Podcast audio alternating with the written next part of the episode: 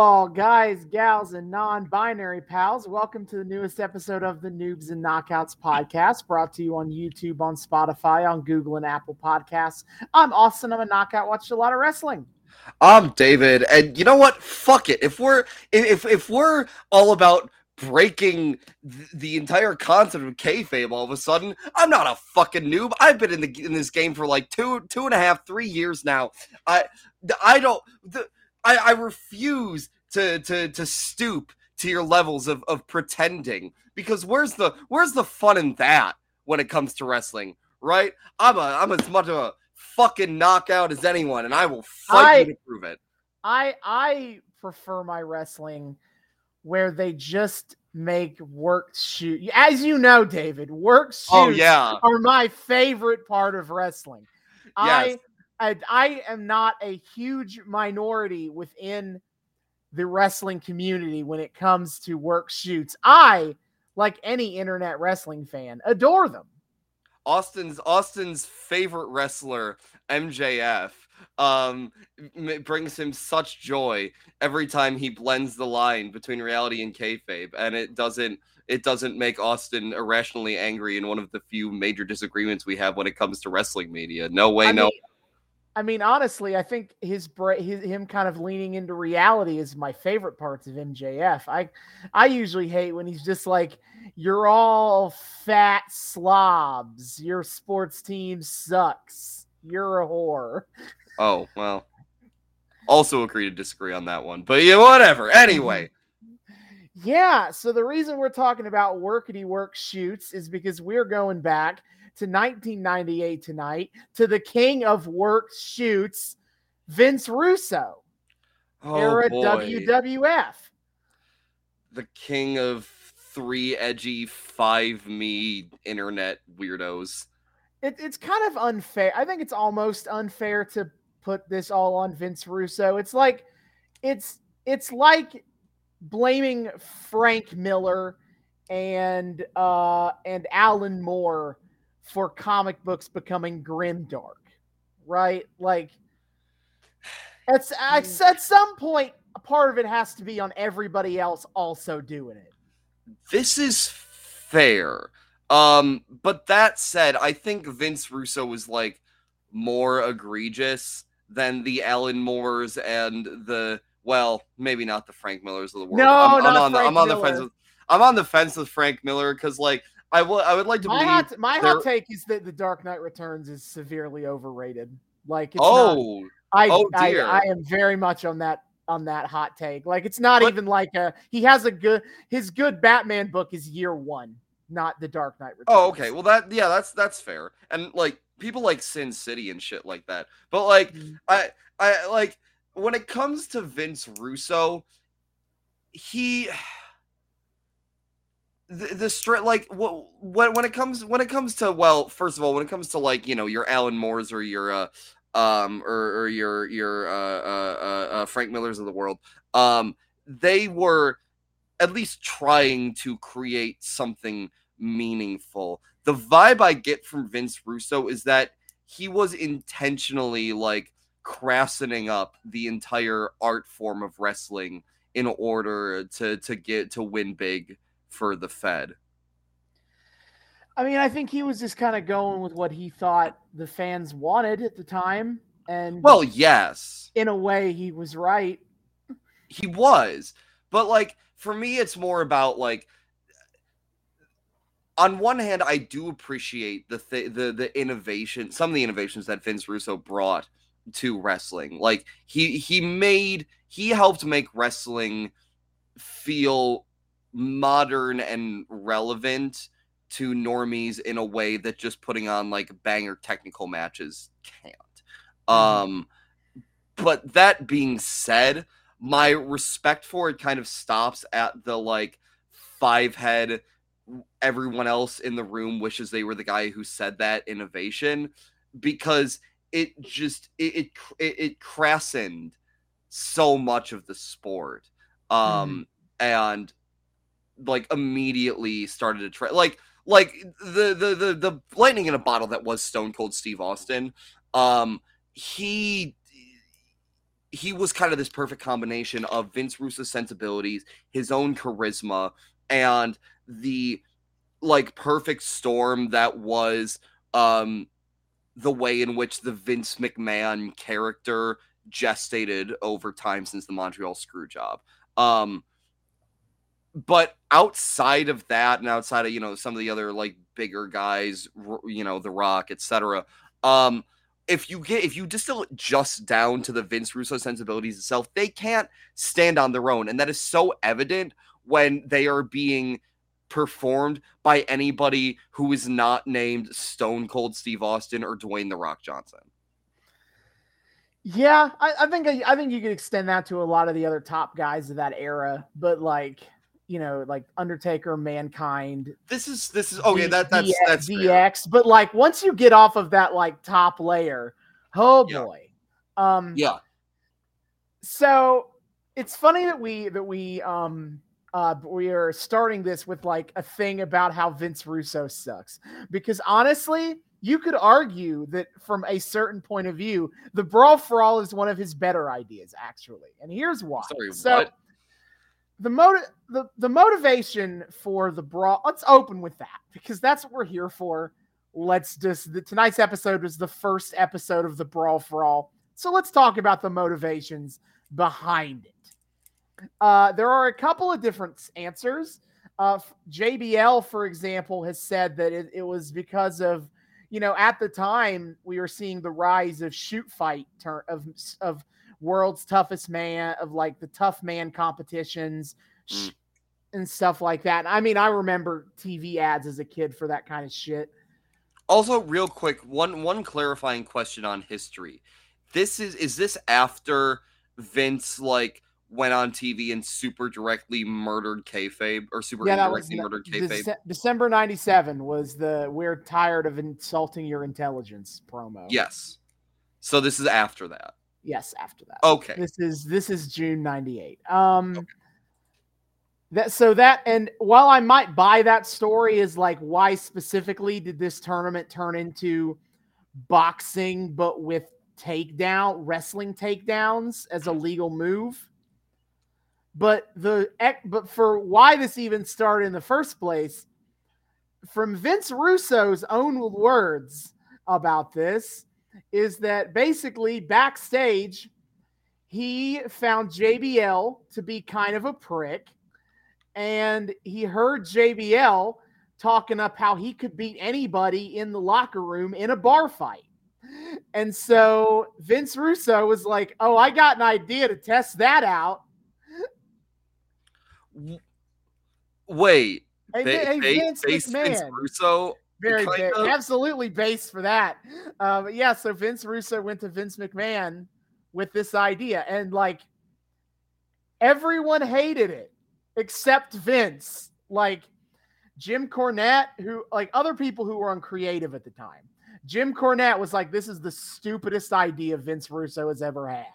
Rare, Bruce, rare Jim Cornette W. Bruce Pritchard who is one of the bigger Vince McMahon ball lickers you may find in yes, the public is. space, was like, yeah, this idea fucking sucked. Uh, Jim Rare Ross, Richard Dub, Jim Ross, who besides being a commentator, did have booking, was kind of part of the booking team as well yeah. as being head of talent relations at the time, was like, this doesn't make any sense and is stupid. Incredibly common Jim Ross dub. Yeah, so like nobody liked this idea but Vince, the Vinces, Russo and McMahon. they liked it, Vince. so we're doing it. Oh, so God. the idea of the Brawl for All tournament was it was a shoot fight tournament, uh, completely voluntary participation, and you know you get paid a bonus if you win. And so because it's a shoot fight tournament, all of the top guys were like, no way. We're not do I'm not even going there. I don't they don't need that bonus, first of all. And second, they're the top guys. They don't need to be part of this dick wagging competition. Yeah, but lower the lower card guys who could who were hoping for some more exposure. Yes. We're like, sure, I will actually f- start fights. I will. I I I will take whatever TV time I can get, even if it means enabling Vince Russo's dumbass. Oh no. Yeah. So the tournament ran for nine straight weeks on Raw. We Oh are God. not watching the full tournament. Thank We God. watching- we are watching six episodes of the tournament. Oh. Um, so the first night of the Brawl for All tournament started the night after King of the Ring 1998. Uh, so what happened at King of the Ring 98? So we let's start from the top and go go down. Work our way. Yeah.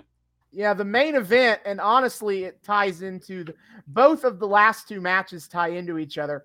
It was the main event was Kane versus Stone Cold Steve Austin for the WWF Championship, and The Undertaker versus Mankind in a Hell in a Cell match. You might know that one. Wait. Fuck that. That one. Yes, that one. Yo. Wait. Wait. We don't. We're skipping that. I will absolutely do a one-off episode to watch King of the Ring 98 just to make sure we can ever see that match. I'll be honest with you. Okay. Good. Because otherwise, I'd be a grumpy boy.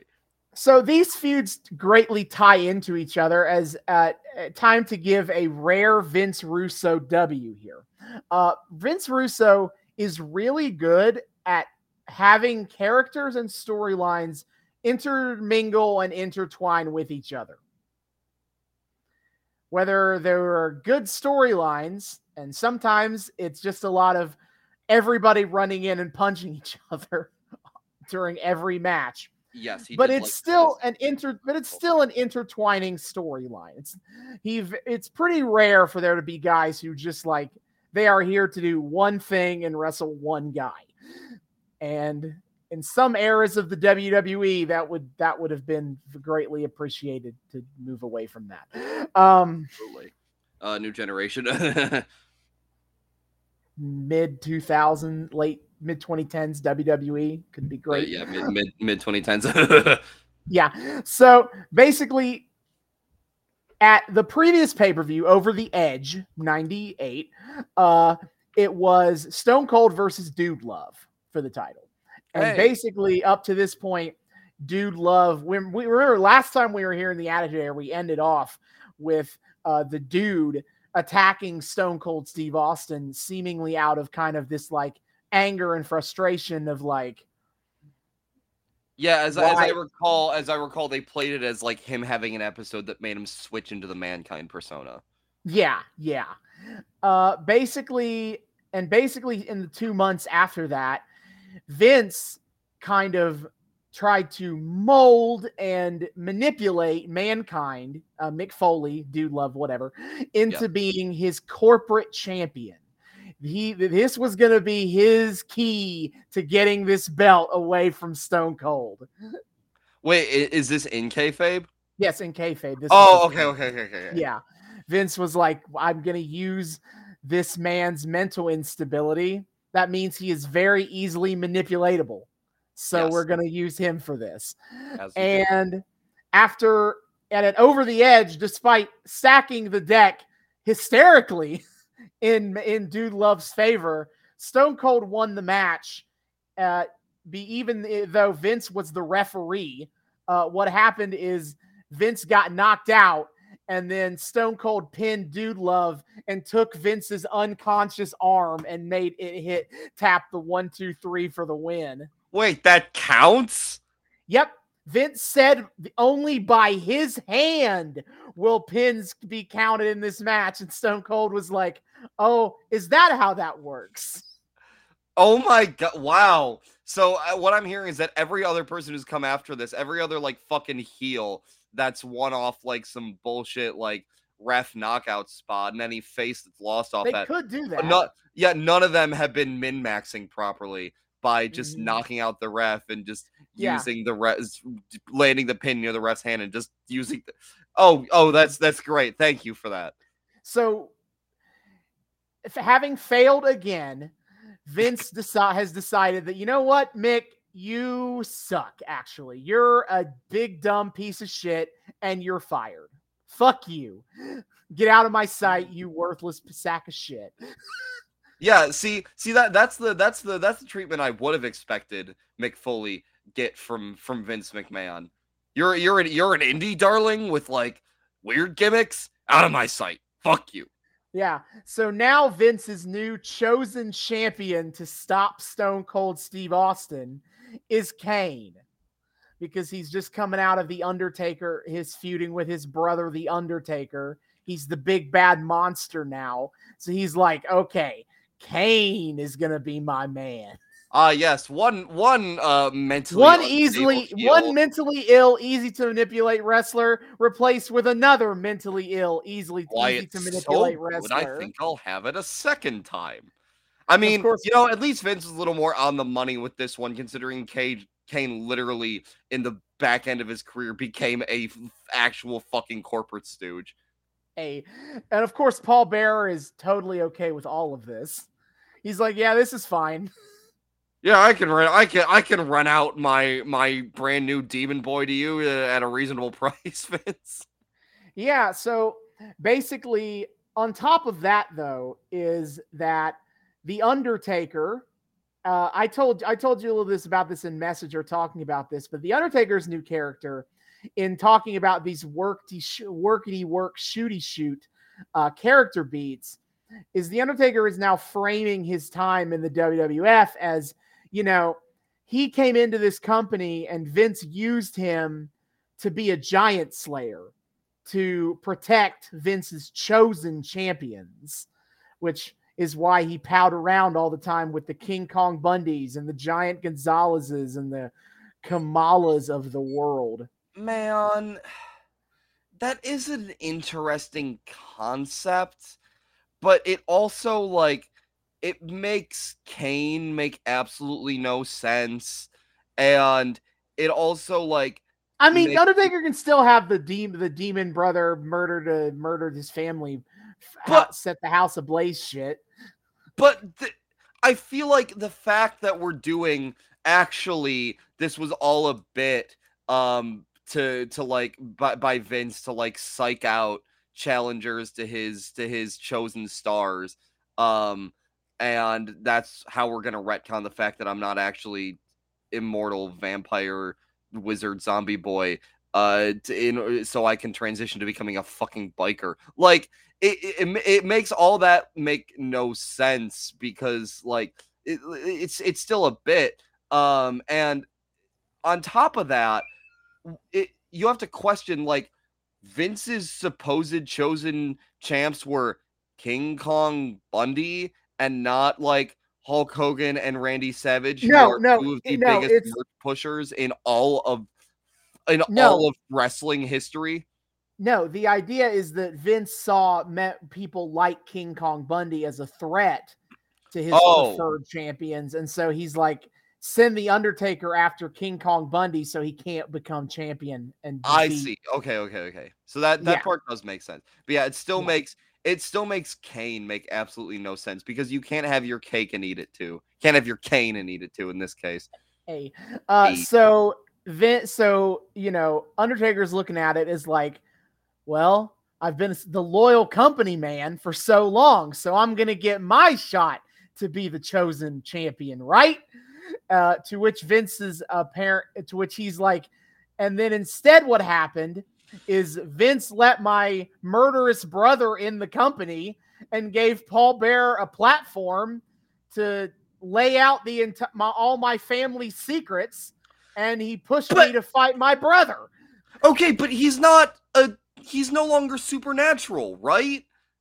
He's kind. I, it's kinda. Okay, whatever. Sure, sure, fine, whatever. So he's like, so Vincent, so you know, so Undertaker's like, I've had enough of, you know, toeing the company line here. I am gonna take my fucking opportunities because I'm the dead man. I can do whatever I want. I am one of the most famous wrestlers of all time. Yep. Uh, so under Kane, so Vince was like, All right, you, you can have your shot against uh, Stone Cold if you beat Kane in a number one contenders match. Want, want, want, want.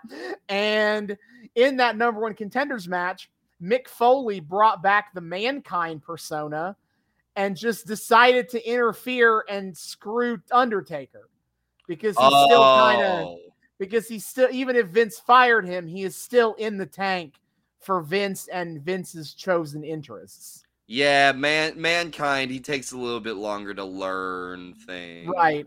It's gonna be a while. It's gonna be a few more months before mankind realizes. It's gonna be a hot second before mankind stops following Vince around like a sad, lonely puppy. Bloop, bloop, bloop, he's lovely. Yep. So now you got the four of these men all fighting each other, uh, but on the same time, uh, Vince basically at the this. There's so much split beats. Okay, so the week after that number one contenders match, Vince was awarded a humanitarian of the year award and invite uh there was a some or some charitable organization. Okay. Um and he invited Stone Cold to come to the ceremony and then Stone Cold was attacked by Kane and Mankind. And so after that, Stone Cold was like, Vince, fuck you, man. What was that about last week? And St- and Vince is like, hey, whoa, whoa. Have you considered? I had nothing to do with this. Have you considered that Undertaker has the entire motive, has all the motive in the world to do this? And in fact, you got put in a coffin last week by Kane and Mankind. You know who does that? The Undertaker. That's who. He is behind this. So Vince is trying to stir the pot of like some collusion happening between Undertaker and Kane, even though Undertaker is publicly saying, I do not like my brother. I'm not trying to stu- screw you, Stone Cold. I am a straightforward man. I am challenging you. I'm not going to do this mind game shit. I and just Stone Cold, who's already up. Stone Cold is always who's already feuded with Vince once and knows what a bastard man Vince is and how much Vince vitriolically hates him is still is is still buying this. Well, I I personally interpret it as Stone Cold thinks both of them are out to get him, both Undertaker oh, Okay, and Vince. That's fair. Stone Cold's a slightly paranoid redneck son. He is his, one of his one of his his catchphrases is DTA, don't trust anybody. Yeah, it sounds like a very Stone Cold thing to do. Yeah, so the as for the match on the pay-per-view, uh the main event, Kane versus Stone Cold, the last show before the pay-per-view, it was announced by Vince that this would be a very special kind of a match. Oh. It will be a first blood match, which Oh, oh. the name is a little self-explanatory, but basically the winner is the first person to bleed. The loser is the first person to bleed. And The winner is the first person to bleed. Jon Moxley has entered the call. yeah, the first you lose the match by bleeding. And if you can't tell how this stacks the deck, at this point in time, Kane is wearing a full face leather oh. mask and a full bodysuit except for one arm, and Stone Cold comes out in trunks and boots. Yes. Yeah, pretty yeah, yeah. So like that yeah, that that's the that's the delightful thing about like getting masked wrestlers is like seeing what the fuck they have to do to actually bleed cuz you know, they mm-hmm. got that whole mask thing kind of covers up the whole forehead. Yeah. Uh, and to add some stakes to this here contest, you we got Kane. Okay, to be clear, Kane is supposed to be a mute or near nears about. The damage, the damage to his from the fire is just so great. So he gets of like an electronic vocal box. Oh shit, this angle. Yeah, he gets this box, and the very this is the first words he has ever uttered on WWF TV. Well, he puts it to his throat, and he goes, "If I don't win the title, I will set myself on fire." so now, if Kane loses, he will it self emulate. He will he will set himself on fire and die. I don't See, I feel like he's I feel like he's pulling some some hacks here cuz he's like, you know, a fire controlling devil. I would assume he could just not be hurt by that. No one's to question that. No no one no one's got any questions about. Okay. Uh so the the match itself uh Stone Cold puts up his best effort here, but with the referee bumped and, da- and, and down, uh, Mankind shows up to interfere, which is incredible because this happens after the Hell in a Cell match that I'm about to, you know, talk about. Oh, he came back to interfere. He eats a stunner. Then out comes the Undertaker, and the Undertaker has a steel chair. He tries to hit Mankind, but Mankind ducks. He hits Stone Cold in the face, and that uh, causes Stone Cold to bleed and lose the match. Uh huh collusion.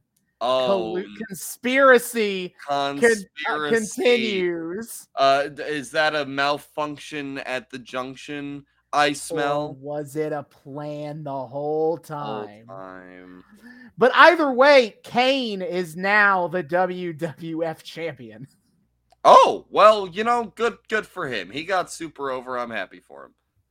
So for Undertaker and Mankind. Uh, they had a match in Hell in a Cell, uh, basically as part of the match, the bill to Kane and Undertaker and Stone Cold and all that. They were there too, and there was a, ma- a tag team Hell in a Cell on Raw between Stone Cold. Yeah, the second ever Hell in a Cell match was just on an episode of Raw, and in and fact, it was not a real team. match. It was mostly an angle. What? Where basically what happened was what how they did is like it was it was Kane and Mankind versus Stone Cold and the Undertaker.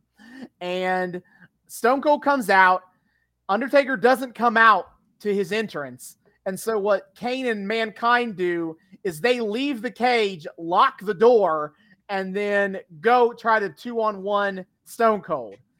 But Paul Bearer is still in the cage.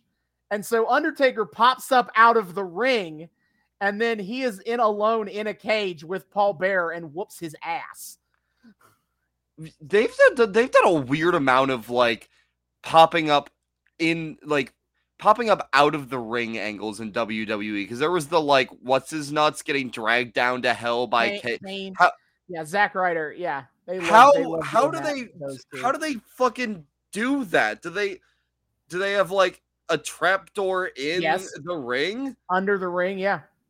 But like is are they coming up through the like mat? Yeah, they come up through the mat. What the fuck? So okay. That seems like an interesting thing to do with your wrestling mat, but okay. Seems like it'd be slightly convoluted to engineer, but mm-hmm. so basic. So after that, after that heinous attack, the next week, the same week they do Pretty the set myself on fire thing. Uh, Paul Bear is at home recuperating. And Undertaker goes to Paul Bear's house and whoops his ass some more. Yes. He's even yes. like, you think he's he like you eat you think I forgot where you lived?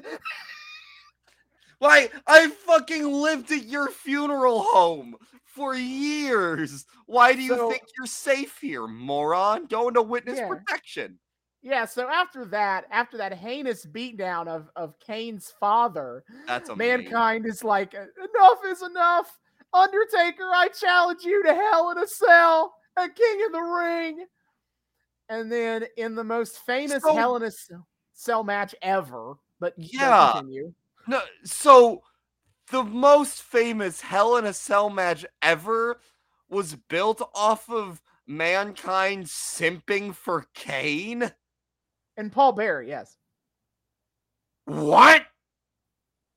So anyway, It was so weird. Yeah, so at Hell in a Cell, at the Hell in a Cell match, uh, it is known for th- it's basically a three spot match. There is basically no match outside of this, but basically they start the match with mankind climbing to the top of the K of the cell. Undertaker follows him up there. And after a cute little bit of brawly brawling on top of the cell, Undertaker just chucks mankind off the cell and through the announce table. Yes. Famously, good God Almighty, they've killed him from Jim Ross.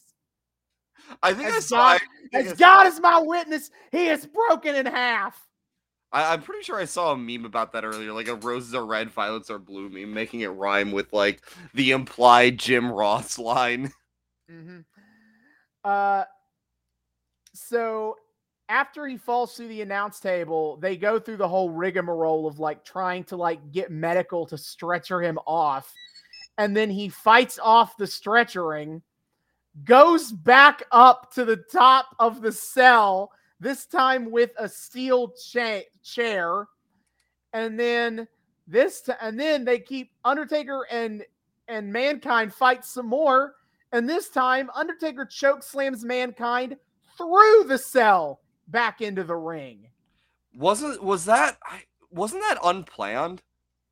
Part part of it, the way it happened was unplanned. Specifically, the part where the chair also fell down the hole Oh. and hit Mankind in the face. Oh no! And specifically, it knocked one of his teeth his teeth out and, yes, it, and sent it up his nasal cavity, which is one of the more infamous shots from this match.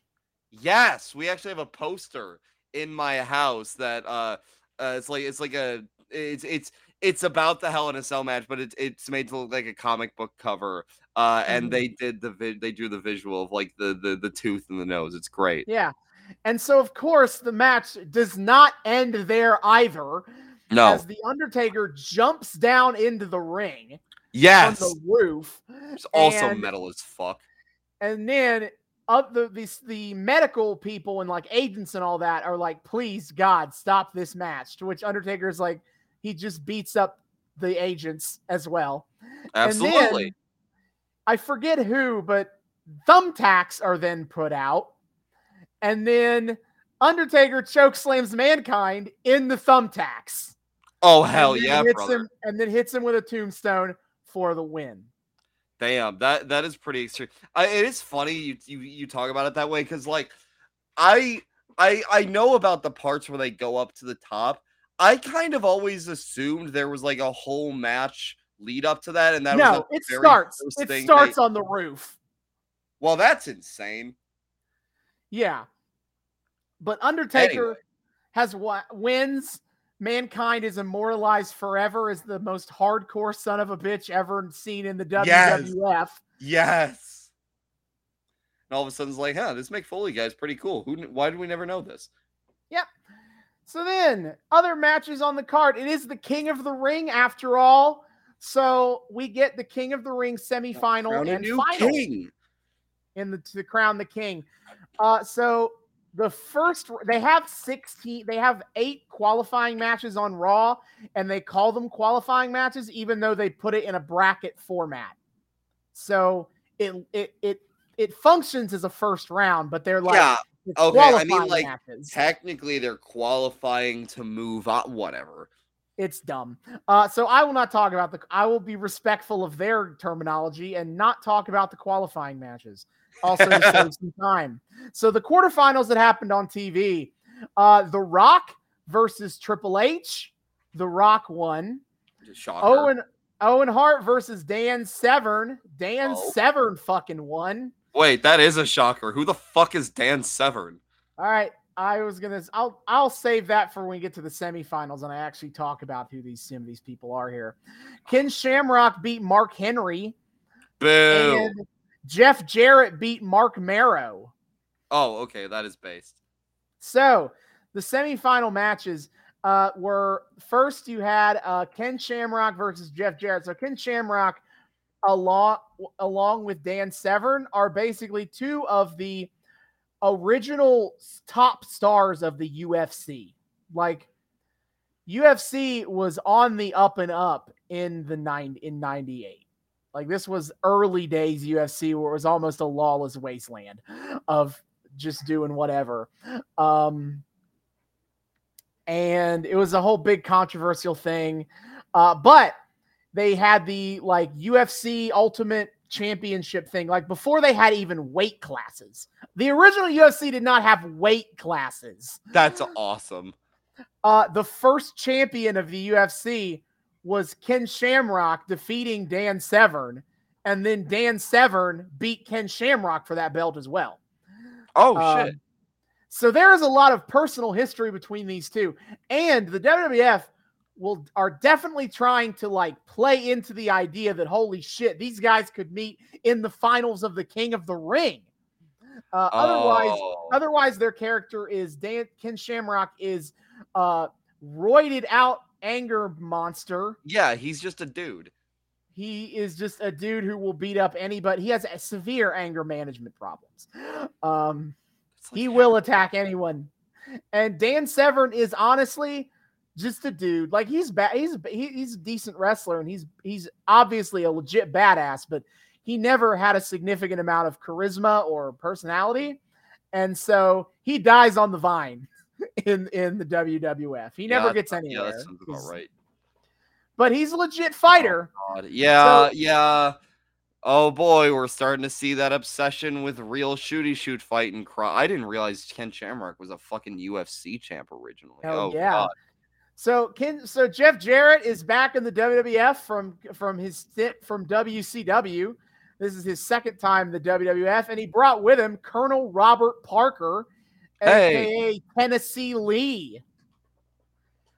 So Jeff uh, Jarrett, hey, the, uh, eh, he's so he's Tennessee Lee in the Fed. Yeah, that's his okay. name in the in the in the in the WF. Is Tennessee yeah, Lee? Cause, yeah, because Robert Parker also uh he managed Harlem Heat. Harlem Heat. Yep. He's the plantation owner looking motherfucker. He's the pla- oh god. But now he's managing Jeff Jarrett. The spelling bee champion. Yep, uh, the greatest star in the world. He spells um, the name really well. Yes. And, and then, uh, despite Tennessee Lee's best efforts to cheat, um, Ken Shamrock beat Jeff Jarrett. So there's that. Then Ooh. The Rock versus Dan Severn. No Dan way. Severn has because the because the nation of domination, or I guess they're just kind of the nation now. Like yes, they're not a they haven't ch- officially changed the name, but they stopped calling them the name. They start using the nation a lot, which is probably because by this point they've added Owen Hart the nation. He is the black heart of the Hart family. Dude, so please tell me they fine. say that. Please yes. tell me they. No way. Black, they call dude. him the Black Heart. That's they literally they literally acknowledge it. That's so good. Yep. But he's in the nation now, the token white guy in the Black Power group. oh yeah, baby. But you know, now it's the Rocks Nation, so it's now more like just a bunch of fuck boys. like Ron Simmons was carrying hard the like Oh, black oh, yeah. black power. Look at the discrimination we have felt in the WWF as black men. The Rock's and, and in charge now for some reason. The Rock is in charge now, so now they're just all a bunch of cocky douchebags. Man, I can't I can't wait to I can't wait to rush the nation frat, bro. but that's relevant is basically Dan Severn has been fighting with the because the nation has been the nation has been beefing with DX and with Ken Shamrock. So like Dan Severn, who also is beefing with Ken Shamrock, has been in the in the orbit of the nation. Oh and plus, God. Dan Dan Severn beat D'Lo Brown to qualify. That's Dan oh Severn has beaten two God. members of the nation. He beat D'Lo oh. Brown to oh. qualify, and then he beat Owen Hart in the first round. Oh so, no. So the match ends with the nation interfering, and D'Lo Brown attacks Dan Severn and helps The Rock win. Man, I was worried for a second. I was I was fucking I was so worried, dude, that like they were about to have Dan Severn beat the Rocks because Dan Severn could shooty shoot fight. Oh my god. Well, they had their whole big riffity. They spent weeks hyping up that hey, Ken Shamrock versus Dan Severn, that'd be really cool, right? And then And they just didn't not do it. do it. They, they didn't do it, and in fact, they're never going to do it. That's hilarious. Oh my god. I mean, that's shit. That's shit booking, but also that's awesome. It's hilarious, absolutely. So good. So then the finals are, of course, The Rock versus Ken Shamrock. And shockingly, Ken Shamrock wins. He just gets in the ankle lock and beats The Rock. The among the people who have beaten The Rock while he was The Rock eh, are Ken Shamrock. I mean, honestly, that's been kind of the story for them because at WrestleMania in this same year, The Rock, who is the Intercontinental Champion right now, he faced Ken Shamrock then. Shamrock won the match, but then he kept attacking after the bell. So the ref was like, "That I'm going to reverse the decision." Uh, We, can't, we gotta keep the belt on The Rock, but we also gotta build up that, that Ken Shamrock's a fighty boy. yeah, so now this is a match where The Rock doesn't need King of the Ring, and Ken Shamrock is not going to win the title if he beats The Rock in this match. Mm. Therefore, Ken Shamrock going to get the dub this time. Oh boy. So Ken Shamrock is your king of the ring. Uh, you can, in fact, you could probably guess on the list of historical kings of the ring how significant Ken Shamrock was as king of the ring. Probably like not. Probably like zero. nah, nah. I know there are some other kind of unimportant kings out there, but can't imagine Ken Shamrock is one of that them. high on the list. All right, then the next match, uh, the next match before that was a tag team championship match. The New Age Outlaws, the badass Billy Gunn, and the Road Dog Jesse James. Daddy ass. Daddy ass is here. We're not scissoring yet. Right now, No. it's telling everyone if they got a problem with that, we got two words for you. Suck it. Fuck it. I know that one. I understood that reference. Yeah. And they are facing, checks notes, the Midnight Express, Bodacious Bart and Bombastic Bob. I Uh, I've kind of. I feel like you've. Yeah, they were part about- of the NWA thing last time we were around here. We definitely yeah. saw a match with these idiots. Oh yeah. Okay. And they haven't been on TV at all. Ha! DX has just been doing King of the Ring shenanigans this whole build up. And then they and Kane and Mankind won a battle royal to be number one contenders for the tag titles. They haven't gotten a tag match for the titles. What the fuck? And because they are in singles matches on this pay per view, they're just like, fuck it. You just go out there and fight the fuck bombastic Bart. Oh, I'm sure it was a real nail biter that match. Nah, it sucked. The match ended when Jim Cornette tried to interfere because of course he did, and Chyna punched him in the balls because of course she did, and then they they he, they pinned the Midnight Express for the win. You love to see it. Uh, the only interesting the only interesting element of this match is the fact that Bart Gunn and Billy Gunn were facing off against each other in the ring. Oh, that would imply they're probably siblings. Uh, is Bart Gunn the actual brother of, of Billy Gunn? Probably, but I actually am not unsure of this. No, Oh. they're kayfabe brothers. Billy Gunn and Bart Gunn are kayfabe brothers. They were in a tag team, the Smoking Guns, where they were cowboys. It's the new generation. They shot off pistols. Oh my god, I forgot about the cowboy angle. Yep. But now oh my fucking god. Oh now no. it's the badass Billy Gunn who's I'm an ass man, and Bart Man. is now bombastic. Man, I remember fucking talking about the the smoking guns and being deeply unimpressed and just being a dick. And now Billy Gunn is one of my absolute faves. Oh, how times change! What a little bit of scissoring can do. I I would I desperately hope want it will not happen, but I really wish AEW would bring in Bart Gunn to align with the Ass Boys. Yo, I would love. Wait, wait, no, no, no, no, no, no, no, no, no. Four way tag team, uh, four four person tag team, like tornadoes, four way, fucking whatever. Um, they they add Hangman to the mix so that Billy Gunn can can bring the cowboy gimmick back. They Um, can do a knockoff smoking guns, but not call do- it that. They can do a knockoff smoking guns and and and have both guns and scissors. Brilliant. Brilliant. booked, Nailed it. I just booked the best the best angle AEW will never have. Of course.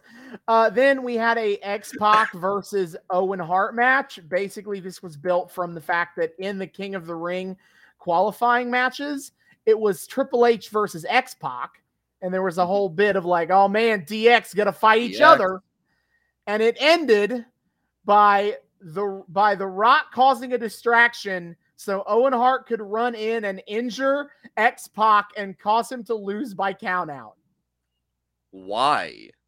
because fuck DX. I, and The But- Rock wants to fight Triple H, not X Pac. Oh, I see. This is this is just to give Rock a higher profile opponent. Okay. Correct. So X Pac is rightfully like pissed about this. Yeah, he's like, um, what the fuck? That was uh that was out of pocket. So I'm gonna Yeah, fight you a now. pocket.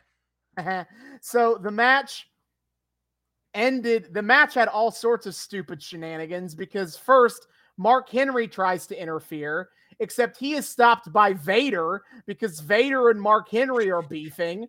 So Vader beats him up, and then X Pac, Owen Hart puts in the sharpshooter on X Pac, and Chyna runs in and hits Owen Hart with a DDT, and X Pac wins. oh my god. The the endings, they be so messy. They are. I mean, it was a good match while we were having it, but also holy fucking shit, man. Oh my god. Let one match end clean, Russo. I am begging you. All right, the next match. God, I hate that I have to talk about this match to be honest, because I was like, this is this feud is stupid. It is too much versus Al Snow and Head in a tag Hey. team match. So Al Snow at this point is coming out of ECW. He had Okay. he had been in WWF before, where he had such fantastic gimmicks as Avatar, uh, where you got to I can't even believe this is so the Avatar gimmick was he came to the ring in a mask and then he took the mask off when he wrestled and then after the match he put it back on. Was what kind of mask was it? It was just a multicolored like lucha-esque mask, but he just like puts the mask on and then takes it off to wrestle. And did they ever talk anything about why this was a thing? Listen, this is the dredges of the new generation. I have never watched an Avatar match. Oh Jesus. Okay. Oh god, that he is sounds the awful. the third worst Avatar in pop culture existence. Fucking frankly, true. Uh, Absolutely. he, he, but- he at least could have the dignity to come out in a fucking all blue mask. yeah. He sh- i- if he had come out like saying he was a master of the four elements, I would have probably been into it. Yeah, yeah, a little bit, a little bit. Great TV. So yeah, so he goes to ECW. He gets the gimmick where he's like, "What does everybody want? Head." And it's with an innuendo and him literally talking to a mannequin doll head. yes. Uh, now he comes to the WWF with this gimmick, and the gimmick is is he need he really really wants a job, but he can't get a meeting with Vince McMahon, so he keeps sneaking into the shows in various disguises What? and having to be thrown out Okay, that's as a disruptive force. That's kinda so- funny, actually. And so he gets in a he has an in-ring interview with Jerry Lawler because he's like, I need you to get me a meeting with Vince. And Jerry's like, I I don't want to do that. Fuck you. So, but Jerry Lawler does give him a fighting chance, technically speaking. So, uh-huh. as he sets up a tag team match between Too Much, that is Brian Christopher and Scott Taylor. That is the future Too Cool, who they like they'll rename themselves to Scotty Too Hottie and Grandmaster Sexay. oh, those guys. Yeah, but right now they are Too Much, which is Brian Christopher tweaks out, and they are a, a vaguely ambiguously gay duo. That is too much. that is, and the network senses like that is too much. what? Hey, wow, that's too much. Uh, uh, Oh. But seriously, Anyway, so- th- th- seriously, make them white rappers instead, please. yeah. So the, he has to have this tag match, but his tag partner is Head, who is the mannequin. And also, the the special referee is Jerry Lawler. And The what? uh, Jerry Lawler's whole shtick here with Brian Christopher is that Brian Christopher is legitimately Jerry Lawler's son, like IRL. oh, But Jerry Lawler doesn't acknowledge that, but he still favors Brian Christopher all the time. Okay, so it's the same shit as like the Gorilla Monsoon getting indignant about his ref Yes. son getting insulted, even though we don't know that's his ref son. Yeah, but the but we're also all in on the joke that like Yes. yes, this Brian time. Christopher is his son. But So so are they like explicitly lampshading the fact that they will not acknowledge? yes, family connection? That, Okay. Jerry refuses to like acknowledge it that his son that he is I he have is no biased towards his son. Uh, and in fact, uh, the one funny moment of this whole seg of this whole bit is while they're discussing this, is Al Snow's like is like arguing with Head about whether or not Brian Christopher is um uh, Jerry Lawler's son. Al Snow says he is, and Head allegedly says he's not. And he's like, "Hey, settle a debate for us, Jerry. Is Brian Christopher your son?" And Jerry Lawler goes, "No, Head's no. Brian Christopher's not my son. Head's got the right idea for once." And then Jerry's like, "Oh, now you got me talking to the head."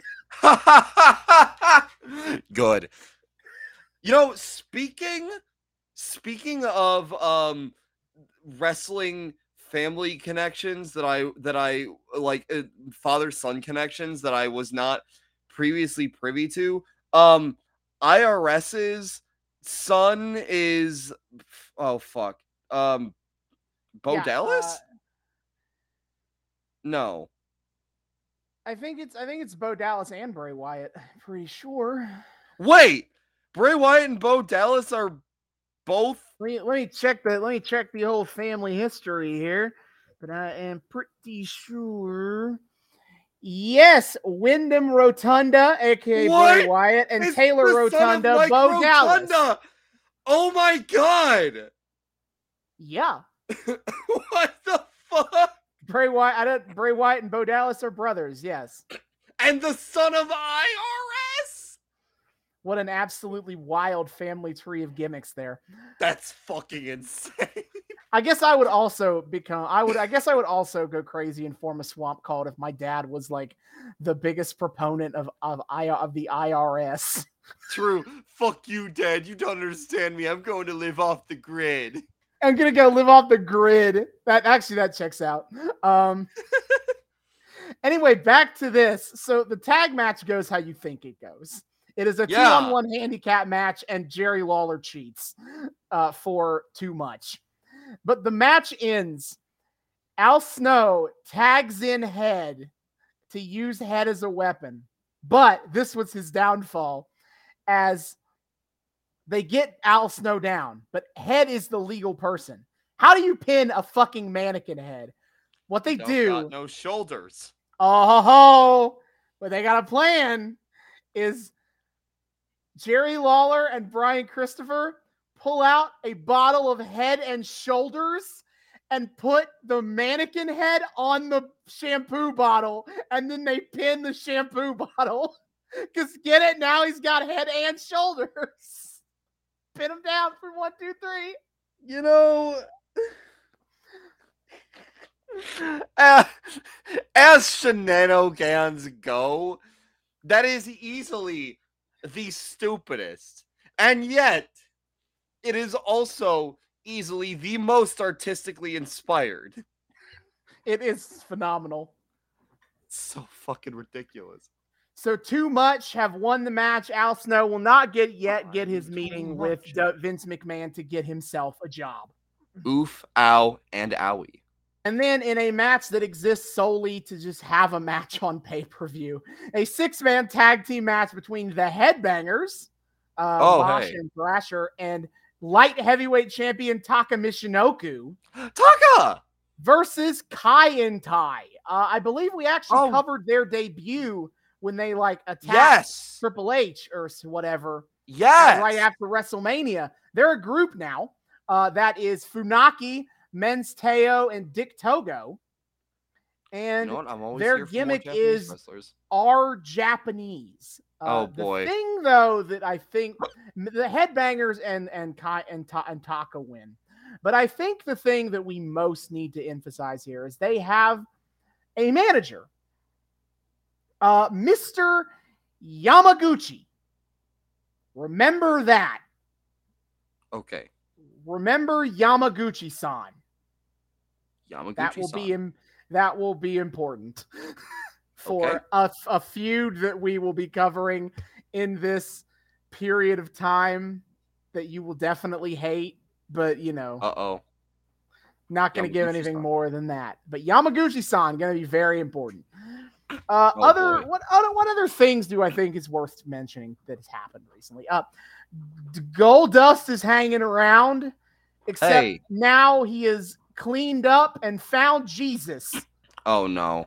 He is Jesus freak Oh, Dustin Runnels, which of course means he's a heel because he, he doesn't do anything except like pray before his matches, but like heel. What? What?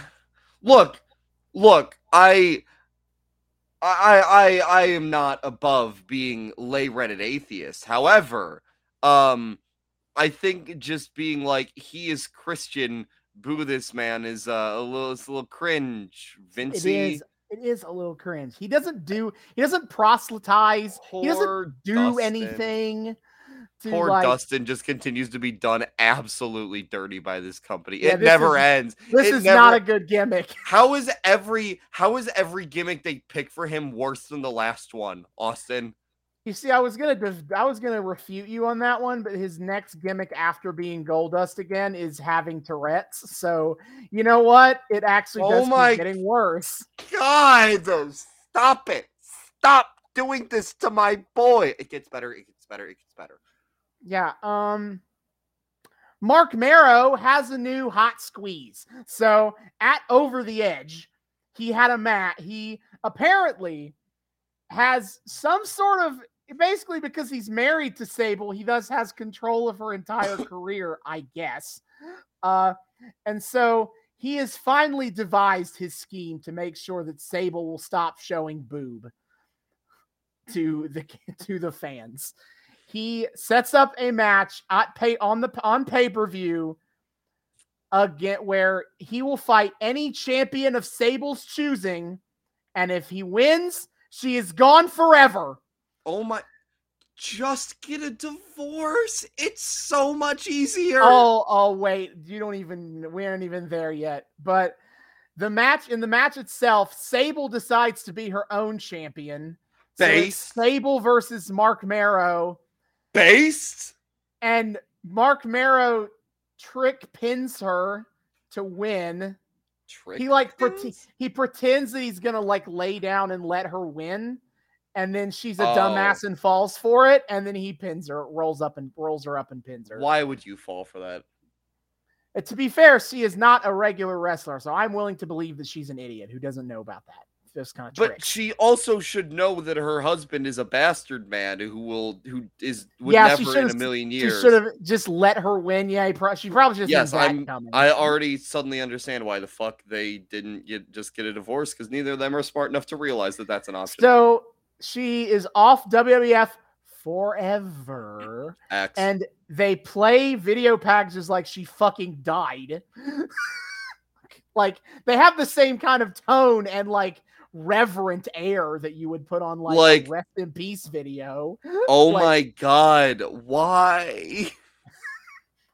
Yet another instance of these like career re- retirement video packages in this show being dead, being like might as well be dead. Um, This And is this not la- Lucha Underground. Stop thinking you're Lucha Underground. And cool in the when they do mean in the meantime, Mark Mark Amaro is is has celebrating how Sable is barefoot in the kitchen where she belongs, and but don't worry, he's got a new manager. Uh, from uh, he got a nice a nice girl who knows her place, and it is Jacqueline. Uh, I don't, you know, um. Maybe. Miss Jackie from with uh, uh bu- bu- bu- with James Storm in TNA. We've seen her a couple times as Miss Jackie. Vaguely remember. But so now Marc Mero has a new girlfriend that he is flaunting on television and to help him cheat to win matches while Sable is at home. Except two weeks later, Vince McMahon brings Sable back to TV. They don't even explain it beyond listen, he just wanted her back on TV. So he just signed her again. What? So now Oh, Sable is back. Vince is like this Mark this Marc Meros guy is never gonna get over. You know what does get over? Sable's tits. Yeah, so great job there, Mark.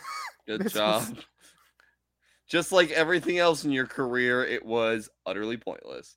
Yep. So then, yeah, I think that's that's everything. I think worth bringing up for the time being. Hell oh, yeah. my bad. Edge debuted. I for- almost forgot about that. Oh, uh, see, it's funny because you've said over the edge a couple times, and I was like, eh, over the. no, you'd think you'd think they would plan that out, but they don't. He debuted. No, I. Oh King of the no, I did not think they would plan that out, Austin. I am not. Uh, I am not so bold as to assume that they would actually be at all like that. Actually, plan that.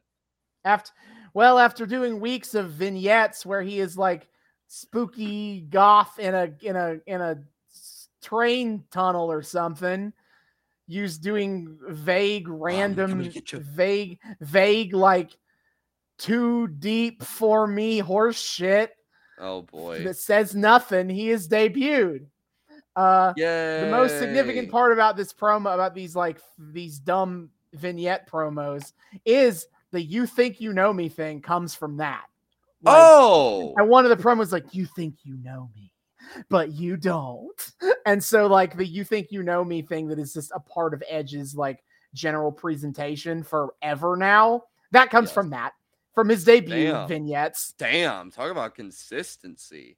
yeah That's sick. Uh, listen, he is not a vampire with his kayfabe brother Christian yet, so he's an extre- He's not an interesting version Wait, of, of, he and of- Christian are of Edge. kayfabe brothers? They were, and then they retconned that. Of course they did. But he hasn't hooked up with uh, with uh, Gangrel and Christian to be like spooky vampire boys. So he's just kind of a dude right now. Fair enough. Where where did he come from, by the way? Was he homegrown or was he like indies? Uh, I mean, he had, he had a small amount of time on like Canadian indies, but not anything a not anything like major. Though it's Okay, hard most- because though it's hard because like '90s indies kind of sucked. So That's fair. But he was mostly homegrown then. yeah, he has no real. He had no. He has never had a major career. Um, did actually? I'm no. There's no way that WCW ever hired him. I just asked myself, did WCW ever hire him? But there's absolutely no way that ever happened because uh his indie game, his indie name was Sexton Hardcastle. So no fucking way that he ever had a major job. that, I'll tell you that. And and Vince and Vince Russo and Vince McMahon looked at that and said, "Penis jokes, I'm in." impressively they never impressively how they like never use that like on screen they never like made Okay. that like he never Yeah, well, at the, Oh, well, he might- you know what he might he might have been a jobber he might have done jobs as Sexton Hardcastle could have been but you know as an important character he never wrestled Edge. as Sexton Hardcastle Edge. Okay. yeah but W basically WWF is the only only major wrestling spot he's ever wrestled he's ever worked in Good to know. And so that is it. We, if you would like to watch along Ooh. with us tonight, you can do so on Peacock, uh, WNBC, NBC Universal streaming service, to where WWE licenses all their content for the time being. Uh, and we will be watching the June 29th, 1998 episode of Monday Night Raw. Raw. It's war. And we are back. We have finished the June 29th, 1998 episode of Monday Night Raw, the first show of the Brawl for All. Wow, that was a lot. That was a lot, a lot, a lot, a lot. And not just because of the Brawl for All. Man, I forgot how much a lot the 90s was. Nah, this we're Vince Russo is on his Vince Russo is right now. He so we are cramming in so much. I have yeah, I have questions about or I not even questions. I have observations about that like in a little bit. Um cuz I I was looking at this through like a lens of created by Vince Russo TM and things got even then things got weird. Mm-hmm. All right. Uh, yeah. We open with a recap of King of the Ring 98. The only reason I bring this up is because I was like, oh, yeah, that black and white filter on the over the blood shot. Yeah, well, is and they're not showing any video clips, they're only showing stills. Uh, oh, because, for now they're not, but then well, okay, later. But for now, for for the actual show, like no way in hell Vince is letting you get any of that for free. You gotta pony up each time, bitch. Nah, fuck you, pal. And then dun, dun, dun, and then we get to the warehouse. Dun, dun, dun. Oh, war I, opening. I, I looked up the lyrics and then I forgot them. There are the lyrics. Yeah. I don't. I'm I'm so distracted by like, everything. Too much dark and not enough sky. I'm, I'm the thorn in your eye. Damn, that, did, that blew right over. Man, I almost missed how what goofy, super extra bullshit the war opening was. Almost, almost. Yeah. Still really fucking stupid. You come out first uh, is Vince McMahon with Gerald Brisco and Commissioner Sergeant Slaughter. Yeah, wait, Slaughter is part of the Vince crew. What? He is still the kayfabe commissioner, even though Vince is on screen being an authority figure as well. Wait, since when was he the kayfabe commissioner? Since like '97. He's been for a while. Why? Just to have him on TV you could. That's your re. Okay. You need someone needs to be a kayfabe authority figure. Damn. Damn. Maybe he should have. Maybe he should have. Uh, he should have brought uh, Saddam Hussein onto a leadership role. Oof. Uh, Oof. Inter- I think. I think something I've never really brought up before is how like Vince has no music, and in fact, he will not get the song that he's most famous for, "No Chance in Hell," until Royal Rumble '99. Oh, really? Mm-hmm. Until then, he will come out. He will just come out. No music, just booze. Oh, yeah. I was going to say, he doesn't need music. He's got a chorus of booze backing him up all the way to yeah. the ring. Yeah, also, first... Oh, holy shit. Holy fuck. There are so many signs, Austin. There, there are so much. Uh, JR makes some, or no, I think it was Lawler made some comment about like 20,000 fans with attitude. Yeah, an attitude for making fucking signs. Yeah, I mean, Christ. really, really cool television visual. But also, as a lot eh, from a live experience perspective, I would be so annoyed being at any of these shows. I just every single person has a sign, Austin. That Everybody tw- brought some fucking sign. Every single person, and nobody can see a goddamn thing. No, we're all just gonna look at each other's fucking sign. Back one of that, cardboard. Yeah, so there's one that stuck out to me that said Hoy is gay who is who, Hoy? Oh, that's probably some friend of theirs that is like, oh, okay. I'm gonna shit, also, I'm gonna I'm gonna make a sign about him on live TV. I also like later in the show noticed a sign that says Pat is gay, which yeah, I did know I did catch that one. That, that at least well. that one's accurate. Also, like shout out to all the kids in the audience with like the fucking foam wig heads. Holy fuck. Al Snow personally single-handedly made some like foam executives a lot of money in the late 90s. Well, we also had the we also had the the Steve Austin foam fingers that have the middle finger up. This is true. This is true, but like it's the heads in potato. That's that's because of Al Snow, right? Like everybody's got yeah, heads. Head. Because what does everybody want? Yeah. Head. The WWF is coming to town, and all of a sudden, like the local wig store has legions of wrestling fans descending upon it, and for one glorious night, they make thousands of dollars off just foam wig heads. hmm Uh, I, the sign I picked out of the crowd here was McMahon. Vince McMahon is a pimp. I didn't even see that one. Oh, the one there's another one I saw. Some dude put his name and phone number on a sign. He's like, "I'm single." I'm sure that worked Yep. out real well for him. A lot Yeah. of lot of eligible Classic move. Classic move. Like I'm gonna be on national TV and I'm gonna put my my phone number on a sign. I hope I hope he at least got an awkward one night stand out of that. all you the know? ba- all the babes that watch WWF Raw is War. Look, man, in Cleveland, miss 100. Ohio. All the babes in Cleveland, Ohio. Oh yeah. that watch Raw. Saw Oh, yeah. sign and made that call. Look, you miss 100% of the shots you don't take, all right? I respect it. Yeah. So in the ring, they have a red carpet all over the all over the ring mat, and the WWF title belt is in a glass case because it is a presentation ceremony. Yeah, I don't know why the fuck did did Kane just not pick up the title during No, it's because Vince wants to jerk off Oh, about how that's V- fair. Steve Austin isn't champion. So that's why we're making a whole big deal about this. it's, it's a whole it's a whole thing. Mhm. Um and then and commentary keeps being like Steve Austin is in the building and he's hanging on every word, which makes you wonder if Vince has put any kind of uh uh precautions in place for no, what will of yeah, well, the answer Yeah, to that well- is always no. But it's so funny because like you could have the suspense of like whether or not Austin's gonna show up, but literally the entire time commentary is like Austin's here. Austin is in fact here. Steve Austin is in the building, and Steve Austin is very much available to listen to this entire promo, and he's very much paying attention to the entire thing.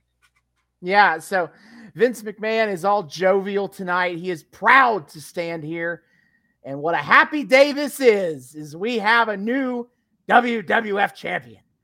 Today marks the dawning of a new era in the WWF, a new era of popularity, Mm. prosperity, a new era of civility, as if a, a giant breath of fresh air has cleansed the WWF, cleansed the WWF of the foul mouth, cleansed the WWF of the unseemly hand gestures, and cleanse the World Wrestling Federation of the beer swilling.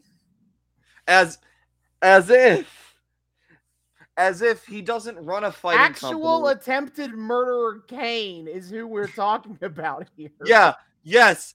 Kane, he goes on to extol the virtues of unproblematic, straight edge, Oh, I. I kept going, but I decided to give you a moment. But I have yeah, more well, well, this well rant. that's the thing. So, so like uncivil, as if he Vince McMahon doesn't run a writing company, as it hand the end of unseemly hand gestures, as if after tonight he's gonna stop selling the foam middle fingers that make him gazillion. And also, unseemly hand gestures. DX is also on this show. Nah, nah. Kane is gonna straighten them out. All right, between him and Dustin Rhodes, they are gonna. I cannot wait to talk about Dustin Rhodes. they're gonna bring some wholesome family values All back to the Fed. All right. So Vince, he's he's, he's our champion whose lips have never tasted an alcoholic beverage. a champion who has never uttered an obscenity. And a champion whose only hand gesture is to salute the United States of America. Yeah. See, here's the thing. When he said that, I I did like a double take. I was like, wait, are we still talking about Kane? Since when has Kane ever been? Okay, well, obviously. Libertarian extraordinaire Glenn Jacobs is America boy, but we don't know that in '98. But yeah, we have a new role model, a champion for the new millennium. I give you Kane. Oh, say, can you see? Wholesome role model to the children, Kane. Glenn Jacobs be like, if you kneel during the national anthem, I will set your fucking ass on fire. If you kneel during Oh, we'll the to that. national anthem, Oh. I will set you on fire. Oh, we'll we'll get we'll get to that. So Kane Right. walks into the ring with Paul Bearer, And and, honestly, Bearer it just Paul keeps Bearer is- getting better actually when Paul Bearer starts talking. Oh yeah. So, So Kane- shout, out to before the before like they start talking, someone actually managed to land their fucking foam head in the ring, and Kane just like vaguely kicks it out of the way because it like r- lands right by Yeah. his feet. nice. But yeah, so Vince asked Paul Bearer to give his words about how this all feels for him tonight. Uh-huh. And he's the World Wrestling Federation, indeed a place where dreams come true. And Paul is like, words cannot express how much this means to me and my son. And until you've walked a mile in my son's shoes, you'll never know. I was there, McMahon, Mr. McMahon. I was there for 20 long years. I watched my son. I watched him dream. I watched him sit in a room with pictures of his brother all around the room. I watched him on Saturday morning watch Saturday morning superstars. yeah, he fucking hits the brand synergy. And he said, Dad, I want to be like him. And I said, Son, you can be better than him. Yeah, years. young young Kane is apparently was apparently a giant mark and also syndrome from the Incredibles. This is hysterical.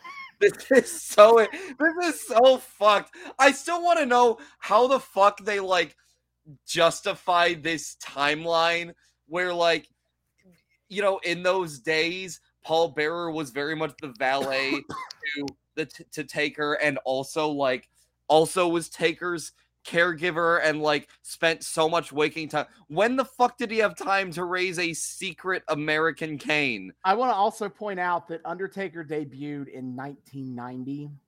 It is 1998. I don't know how or how oh young Oh my I'm God. supposed to think Kane is, but he would be at most a teenage, at old, at youngest a teenager when he is idolizing, when he is this but small child idolizing his older brother. What? Yeah, well, okay. Well, considering some of the like timeline fuckery from Katie Vick, I think Kane just might suffer from a time dilation field or something. Oh, yeah. All right. Um, let me let me finish off some more of of this insane Paul Bearer promo. Please. For years, he was ridiculed. He was harassed. He was ridiculed. He was put down. But tonight, oh yes, tonight, Undertaker, for the first time, you are standing in the shadow of your little brother. Yeah, he uh he's he's very much here for the family vindictiveness, and it's uh it's a time. Yeah. Vince takes out the belt, uh, takes the belt out of the case to present the belt to Kane. And it's at this point I noticed somebody got the laser pointer out. Yeah, got Vince dead in the face. Except like it must be some big ass laser pointer because it like it's not just a little dot; it's like a whole ass fucking circle on his face. Mhm. Oh my So, god! Vince That- goes I to love, put I the, love that. I love how constant it is. How how how certain you can always be that if Vince McMahon is in the ring in like the '90s or or like early 2000s, there's gonna be a fucking laser pointer on his face. Mhm. Uh, Vince goes to put the title around Kane's waist, and here comes Stone Cold. Yeah, He's and a Vince. huge taped up his arm from the last. no from one last no night. one saw this coming. No one at all. Literally, how? This whole promo is just voices that hurt my voice a little bit to try to do, but let's go. Austin you're a true soldier. is like, well, I don't have much to talk about. It's for short and sweet. Is the stipulations of the match. He's bust me open, and you know that big son of a bitch over there never busted me open. And he Vince apparently goes to like interrupt Austin. He's like, "Shut up, shut up, you stay, you shut up, stand right there, and I'll knock your damn head off for wearing those stupid shoes." God, how the mighty has fucking fallen. Cause Vi- cause like Vince just does nothing to stand up Vince to, just to takes it when when Stone Stone Cold Cold is here. like, "Shut up." I know. I was like, I was like, all right. So Vince fires his ass. No, he fires his ass. Nah, no, he's just said. I, why is Vince well- being such a bitch? Well, he actually did a cover this. Is is way is when he did the promo I talked about in the front half when he fired Mick for being a loser. Uh, he brought this up and he's like, I can't fire Austin because Austin makes me a ton of money. You, on the other hand, are more expendable. So, in all of context, the reason he never fires Stone Cold Steve Austin is because Stone Cold Steve Austin is a merch machine and a ratings grab. So he would ra- he wants to kowtow Stone Cold to his way of thinking. He doesn't want to get rid of Stone Cold. That would cost him money. What? Oh my god, the Vince McMahon like Stone Cold dynamic is so bizarre because he just Stone Cold's just like, all right, Vince, now you're gonna like bend over and let me peg you, and Vince is like, okie dokie then. I'll get you back. But also, I hate you. I'll get you back for it later, you son of a bitch. Yeah. Uh, but Austin wants a rematch tonight because in his argument is Undertaker is the one who busted him open last night. So really Kane shouldn't be champion because Kane didn't do the job. and and Jerry Lawler makes the unfortunately correct point that there's a very obvious solution here for Vince to just say no. Um, but Vince doesn't say no. Vince looks around all nervous and he's like, "Oh, uh, uh, I mean, nobody I- wants to eat the stunner. I guess I can allow it if is that what that is? I mean, uh, that- that's what Paul. That's what Paul Bear is afraid of anyway. I can only assume that's why Vince. I assume Vince is trying to still pretend he's a respectable owner in this mo in this moment. But I Paul feel like- Bear, I think, is just like is just afraid of getting his ass kicked if he's the one that says no. Okay, because I was like, I was like, you, any of them could just say no to this. Instead, they're all act, acting like sniveling bureaucrats. Br- Bris- Brisco and Slaughter are, are also probably cowards. Like their their characters are probably they're just cowardly little fuck little fucks. Well, yeah, they the, the Vince Simps have no personality. Yeah, but- of- So, but Vince goes, Well, everyone would love to see that match. And Stone Cold interjects, Well, if everyone wants to see it, we'll make the rematch, jackass. yeah, Take that stupid look off your face and be somebody. You're supposed to be the owner of WWF. Act like it for once. he's going off. Holy And shit! Vince is like, Well, I suggest that maybe you don't deserve a rematch tonight. Uh, then Vi- Austin's response that- goes, yeah. That's if the you want- best you got. And it's like, well, if you want to, re- if if everyone here wants Stone Cold to have a rematch, give me a hell yeah. Which And I feel like is not the same as him deserving it, but you know, again, I guess it's a trump card to be like, "Hey Vince, Pow- I'm really over. the Fuck you." people, the pe- the power of the people. Yes, yes. Uh, so Vince is like, well, all right, it's it's all right with me if it's all right with Paul Bearer. Paul Bearer's like, oh, What have you gotten me into this? No. And and then and then uh, Stone Cold Bud's like, well, what about it, fat ass? You take the damn mic and say I got the rematch. And Paul Bearer takes a second. Get second. out to the respond. cupcake and start talking. Yes, Paul Bearer is fat. Ha ha ha ha And ha. Paul Bearer starts cr- literally hiding behind Kane. Dude, he's so he's. I forgot like that. I I I kind of forgot. Well, I guess we didn't see much of him last time we were at Attitude Era. I I guess I just didn't fully conceptualize that like Attitude Era Paul Bearer could be even goofier than Golden Age Paul He's just Bearer. goofier in a different way. Yeah, and I'm kind of here for it, honestly. I'll talk about it at the end, but I'm actually kind of Yeah. here for it. So Paul Bear's like, well, it's all right with me if it's all right with Kane. And Stone Cold's losing his mind at this point. I dare somebody in the ring to have some guts. But like, but I feel like with Kane wouldn't be afraid to. Oh well, I guess then uh Kane looks kind of re- reticent at first, so then Yeah, I think- I think- I. I would read that as Kane is just like not an idiot. and he's like, I'm not just gonna give you this match the night after I won it. But yeah, then- he looked reticent, but then Stone Cold like goads him into it by being like, "Hey, you suck," and, and Yeah, he- better than you." he does he turns back around the 20 year story thing he mentioned that Paul mentioned earlier. And he's like, the last night Undertaker won this belt and handed it to your sorry ass. And that pissed Kane's like, whoa, what the fuck did Hold you on just say? You gotta ask yourself, could Yes. I have beaten Stone Cold Steve Austin fair and square? If you don't give me that rematch, you'll never know. And is at this point, Kane is uh, he nods his head and he agrees to the rematch. Vince is pissed, and Paul is terrified as to what has just happened. Paul's like, there was a very scary, tall, bald man Yeah. in his me. Yeah, so absolutely insane promos from Vince and Paul Bearer, and then uh, Austin comes out and reverse psychologically gets his what he wants. This is so this is so bizarre. Vince being like the, Kane is the epitome of wholesomeness. Paul Bearer being like my my son who is who somehow exists outside of time and Stone Cold like well I guess has bullied Vince McMahon and Paul Bearer enough that like they're both petrified to say no to him, which is very funny as a dynamic. Yeah, It's it was Uh, it was wild. hilarious. Honestly, hilarious promo. Not bad, not bad. Uh, and then I wrote the prophecy. Oh, this is a King of the Ring advert. Yeah, now we're showing the video clips so we can sell the encore, baby. Yeah, and I was, and then I said wrote thanks Freddie Blassie at the end because he did the voiceover for this Ah, crap. oh yeah. All right. Uh, before the next match uh, starts, the first match, excuse me, starts. I noted the sign "Rock, quit cooking that rock" sign. If you oh Rock is a euphemism for cocaine. oh Rock, cooking that rock. well, that would explain why he's asking if you smell what the Rock is cooking. That He's like, yeah, he's, he's got some coke. He's got some coke.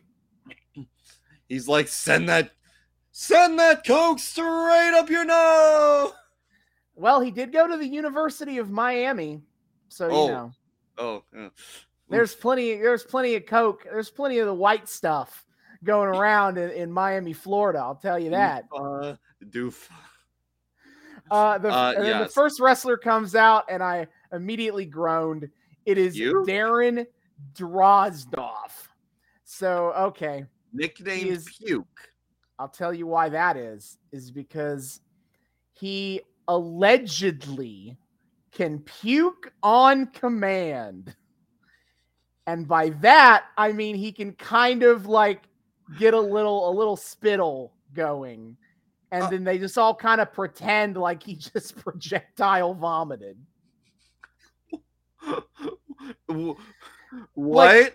Like like the commentary and like the backstage interviewers when this shit happens, they all like, "Oh my god, that's disgusting. It's all over him." And it's like it's more like like he basically like essentially hocked a couple loogies or something. Wait, okay, hold up. So, is the puking on command out of kayfabe or in kayfabe? it is the kayfabe gimmick because he pitched that he pitched to Vince that he could puke on command. And We- so there's a just- backstage. There's a backstage. There's like a uh, if we uh, wrestling with shadows, a very famous rest documentary that uh, came out in '97. Kind of most famous because um, it detail. It was it was a it was a documentary about Bret Hart's last days in the WWF. So there is Hmm. a ton of backstage footage related to the Montreal Screwjob Hmm. in the in Wrestling with Shadows. But also in that documentary was this shit about Droz where he is like he is in Vince's office showing him this like puke on command gimmick. And we got Vince and you got Vince yelling on doing his like fictionalized commentary to get into his head like how this would work look on screen. And that's where if you've ever seen the clip of him going, of Vince going, he's gotta puke, he's gotta puke, he's gotta puke. That's where that's from. Jesus, that sounds like it could be a TikTok sound. What? Okay, so is it what was it supposed to be a special power? for Yes. or as if this is some weird fucking thing he can just do. Like his weird party trick is vomit on command, except he definitely can't. so? But but hold up, but like, so was it then like a gross out tool for him? Like, what would he use it for? He doesn't use it in matches or anything. He just does it. So the character just throws up a lot. Yeah. So it's not even so it's not even meant to be like a superpower puke. It's just that he has a very weak stomach. A very but he can stomach. allegedly do it on command. That's that's the thing. In even in kayfabe, he, he it, Yes, they say that is he the can- story. That is the story that he is puking on command. He can just puke whenever he wants, and it's like, no, you can't. You've never puked on. You never properly vomited you- on camera. Is it used for anything aside from just uh, just comedy? to be a just character. Just to be a character. Okay. Yeah, so I saw that and I was like, oh no, this is gonna be. I was like, this. Uh, yeah, he also just not great. But then out comes Sable. And How come people and like I I will admit I got a might bit confused because so Sable starts to come out and JR and Lawler mention like the brawl for all. Um and I'm like, wait, is this like is this gonna be a brawl for all segment? Is Sable brawl for alling this dude? What the fuck? No, no, she's just Sable make- can't, Jerry Law, Jerry Lawler asked the exact same question when he came out. He's like, "Is Sable gonna wrestle Droz?" Like, no, Yes. it can't, you idiot. Um happen. Uh, Lawler Lawler tries to get JR to perv on Sable as she makes her entrance, and JR and base JR over here is like, Mom, mom is watching. yeah. Uh, also, this is when I noticed the sign: "Sable, you left your toothbrush in my house." I saw that one too, and it was extremely lame. So Sable gets in the ring and she's got a piece of paper with her. She's got a statement to read off because now she is reading Vince McMahon's personal announcements at random inter- random parts of the show. Oh, but yeah. Vince has hired the hot new free agent who has had all success around the world. Definitely not in WCW specifically. Fuck you. what the fuck? What the fuck is WCW? I've never heard of that. But it is Steven Regal. Daddy's here, Daddy Ring. It is the Regs, and he's got his big fucking coat. But also, like, this is such a low key announcement. Wh- what? He just he just debuts. It's whatever. Yeah, you'd think he'd get some fanfare for like being this gigantic hot free agent. Nah, Well, he just kind of here's here's the thing. He is a he is a WCW mid carder who is more a wrestler than like a stupid gimmick. So like Oh. I I want to go. You can just go ahead and guess how much the audience cares. Oh, he's oh, he's actually legit. So the audience doesn't give a shit. No, he the audi- the, the audience. I was going to say in the match, the audience does not care. They don't care about it. W- William Regal got getting his technical wrestling on, and do you think Yeah. anyone in that audience gave a shit? They're like, they're like, what? Why is he not like spraying beer all over the arena? Yeah. Okay. So after Sable makes her announcement, she is working her way to the commentary table, to which I noted this exchange. Uh, well, you haven't taken any Viagra lately, have you? To which Jerry Lawler's response is, Quick, give me one of yours. And then Sable it gets goes down to the commentary table. Jerry Jim Ross stands up to greet her. And Jim Ross goes, stand up and be a gentleman. And Jerry Lawler goes, I can't stand up right now. oh my god! Shut up! he has an erection. That is why Uh, he cannot stand yes, up. I did gather that.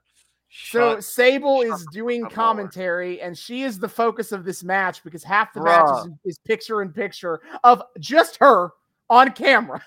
but but it's so good because like the the match is the the, match is sick. Reeves is working his ass off here, and it's great. It's a great little it's a great little bout. But no, we don't give a shit. Who cares about cares? Darren Drozdov versus Steven Regal? I Sable is here. I can yeah. So Lawler spends the entire match just perving on Sable, and Sable spends sh- the I entire match I sounding. I should have took more lines from him, but I did write down two. Okay. If Sable was a new burger at McDonald's, she'd be McGorgeous. I heard that one, and I thought, Yeah, well, 'cause- that's stupid. And then Jerry Lawler is like mad that she's not sitting next to him because she is sitting on J- the other side of Jim Ross. Now you sit next to me, is I'm you know I'm like milk. I do a body good. Oh my god. Okay. And then and then because Jerry Law Jim Ross is not perving on, so he is trying to be a fucking professional and ask Yeah. Sable, what is the nature of your relationship to Vince McMahon and what it means for that he brought you back to the company? And she's like, "Mm, can't. I am not. I am not uh, able to speak of that at Yes. this current time. Yeah. s- So Sable is here for some reason, and she spends the entire time sounding extremely uncomfy. Well, she's she's which could be her playing the character, or it could just Or- be that she's not a good promo. So you know, it could be both. Could be both. It really. could be both, and it could be that she is legitimately like uncomfy to be perved on by Jerry Lawler. That yeah, Jer- I- Jerry Lawler had a, also had a really flat line that landed really flat, where he's like, he's like, you know who would, you know who would want to be in your seat right now, Jr. Men. yeah, okay, but you need to emphasize he's he asks, you know, you know who'd like to be sitting where you are, Jr. And then he has like a really long pause. Men. Men. Uh, Thank know, you. Um, Absolutely flopped that line. yeah and, and and yeah and and sable like also like jr keeps trying to pry into like what sable's got going on with mcmahon and sable just sounds like she's desperately trying to exercise her fifth amendment rights to like a gun to her with like a with like a gun to her head she's like she's like i cannot i i'm choosing not to incriminate myself in the court of law that is the that is WWE It's Monday Raw. Night Raw. That's Monday Night Raw. Yeah, doesn't want to go to wrestlers' court. True. Oh man, they they they they do awful things to that woman in wrestler court. Yeah. Um uh so the yeah. match, I guess, I'll just go ahead and say how it ends. It's not like anything else happened here. Uh, is Droz goes to the top rope for reasons. Uh, Steven Regal follows him up, hits a top rope butterfly suplex, which is where you kind of it's where you hook the arms as if like a butterfly here. It's like Yeah. wings. It's very cute. Anyway, suplex off the top, and then he gets him in like a guillotine choke for the win. For the dub. Woohoo. yeah. He refuses to let go of the hold. Mwah, mwah, mwah. He's a bastard, Uh, man. Uh, Damn. After Oh. that, All of you will see the light eventually. All all you fucking idiots will will someday understand what an asset Lord Stephen William there the is third there is I don't know the timeline on this, but there is one thing with Regal now that he is in the WWF that I desperately hope we get we touch on in this arc. Ooh, I I'm excited. But I don't I don't know the timeline of when that character beat started. So I can't promise anything. Okay, fair. Uh, but yeah, so the match ends. It was a good match. Regal's Regal's working. Even Puke seems to be It was keeping it up was with him. it was good for what it was, which was a two minute attitude era Yeah. match. Um, uh, but Jr. goes, uh, Sable, you're welcome here anytime. And uh, Sable just goes, Thank you very much. I Yeah, I'm enjoyed it." leaving. I'm leaving. Goodbye. She seems very uncomfortable with Jerry Lawler so trying just to get her to stay for the rest of the show. Uh, yes. Um, uh, of course, we got to do our WWE Raw is brought to you by. Yeah, which Yeah, is where I they- joke that WWF's so hard up for ads, they have to be sponsored by their own music album. I know. They I also mean, were sponsored by two different call collect services. Hey, they were they they were also they they, they had a bit of like horizontal in, in, uh, integration going. They fucking uh they were selling their their CD and a fucking boombox. Yes, though, the JVC Kaboom box. The JVC Kaboom box, which according to which JR, is like, what if a boom box looked like a tube? That's a kaboom, Yeah. That's a JVC Kaboom box. JR JR extols its virtues for having I think like double sub subwoofers or something like that. Uh, as if JR knows what the fuck a subwoofer even is. I love I love commentary ad reads when I feel like the commentators don't actually know what they're talking about.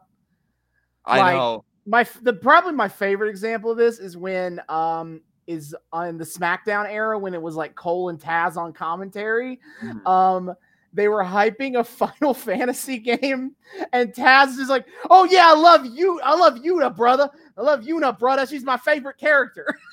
I'm like, I don't think you know who that is. I I uh I- yeah, I think he was given a line that said that said though it it wrote it wrote that out word for word including the brothers. Yep. Uh, so we cut to Ken Shamrock is here for an in-ring interview, and I immediately wanted to die. with baby Michael Cole. No yeah. less. So up to this point, it is what they've done is they've did Cole and Jr. on commentary in the hour one, and Lawler and, and Ross on commentary in hour two. Uh, but apparently, they have moved back to Jerry Lawler and Jim Ross calling the whole show now. Yeah, they they they make some joke about like Lawler needing to be paid like extra to, to come back to, to Raw full time, and I have no idea what the fuck was going on there, but okay. Yeah. Um, yeah, Ken Shamrock gives like this extremely boilerplate promo. Yeah, if you want a good, if you want like a good idea of like what the vibe on this promo is, Michael Cole asks him how how does it feel to be the new king of the ring. My uh, Ken Shamrock's response is, "Well, there's an old cliche. It feels good to be king." Yes, I was like, wow, so insightful. Listen, Such like absurd- it's sad.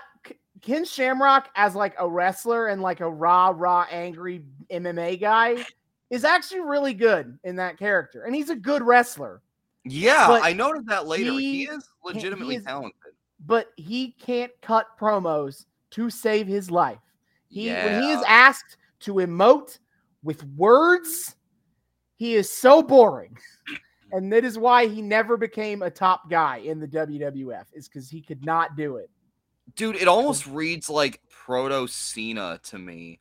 Like like it it had this very like uh well i i, I like uh i like being champion uh and i got some enemies and um That's I mean, I'll- that's I'll- just boilerplate babyface promos in the yeah but like all you are allowed to step up to the all you allowed to step up to the plate and even if i don't you- like he calls out rock i think right he calls Yes, out rock yeah, because he's he like Rocky Rock, Maya like- Villa. He calls Yeah. him Rocky and Calls out Rocky Jerry Lawler's like, "It's the Rock, idiot." um yeah he he calls out rocky maivia he's like i may not you know like you but i will give you a shot at da da da da." okay I giving yeah. you credit for facing me one on one straight up, and then yeah that, Owen that's Hart, what it was it's like it's like i will give you i will give you credit for being a man okay and then Owen Hart is like, "You stop this suck up crap right now. Enough is enough. It's time for a change."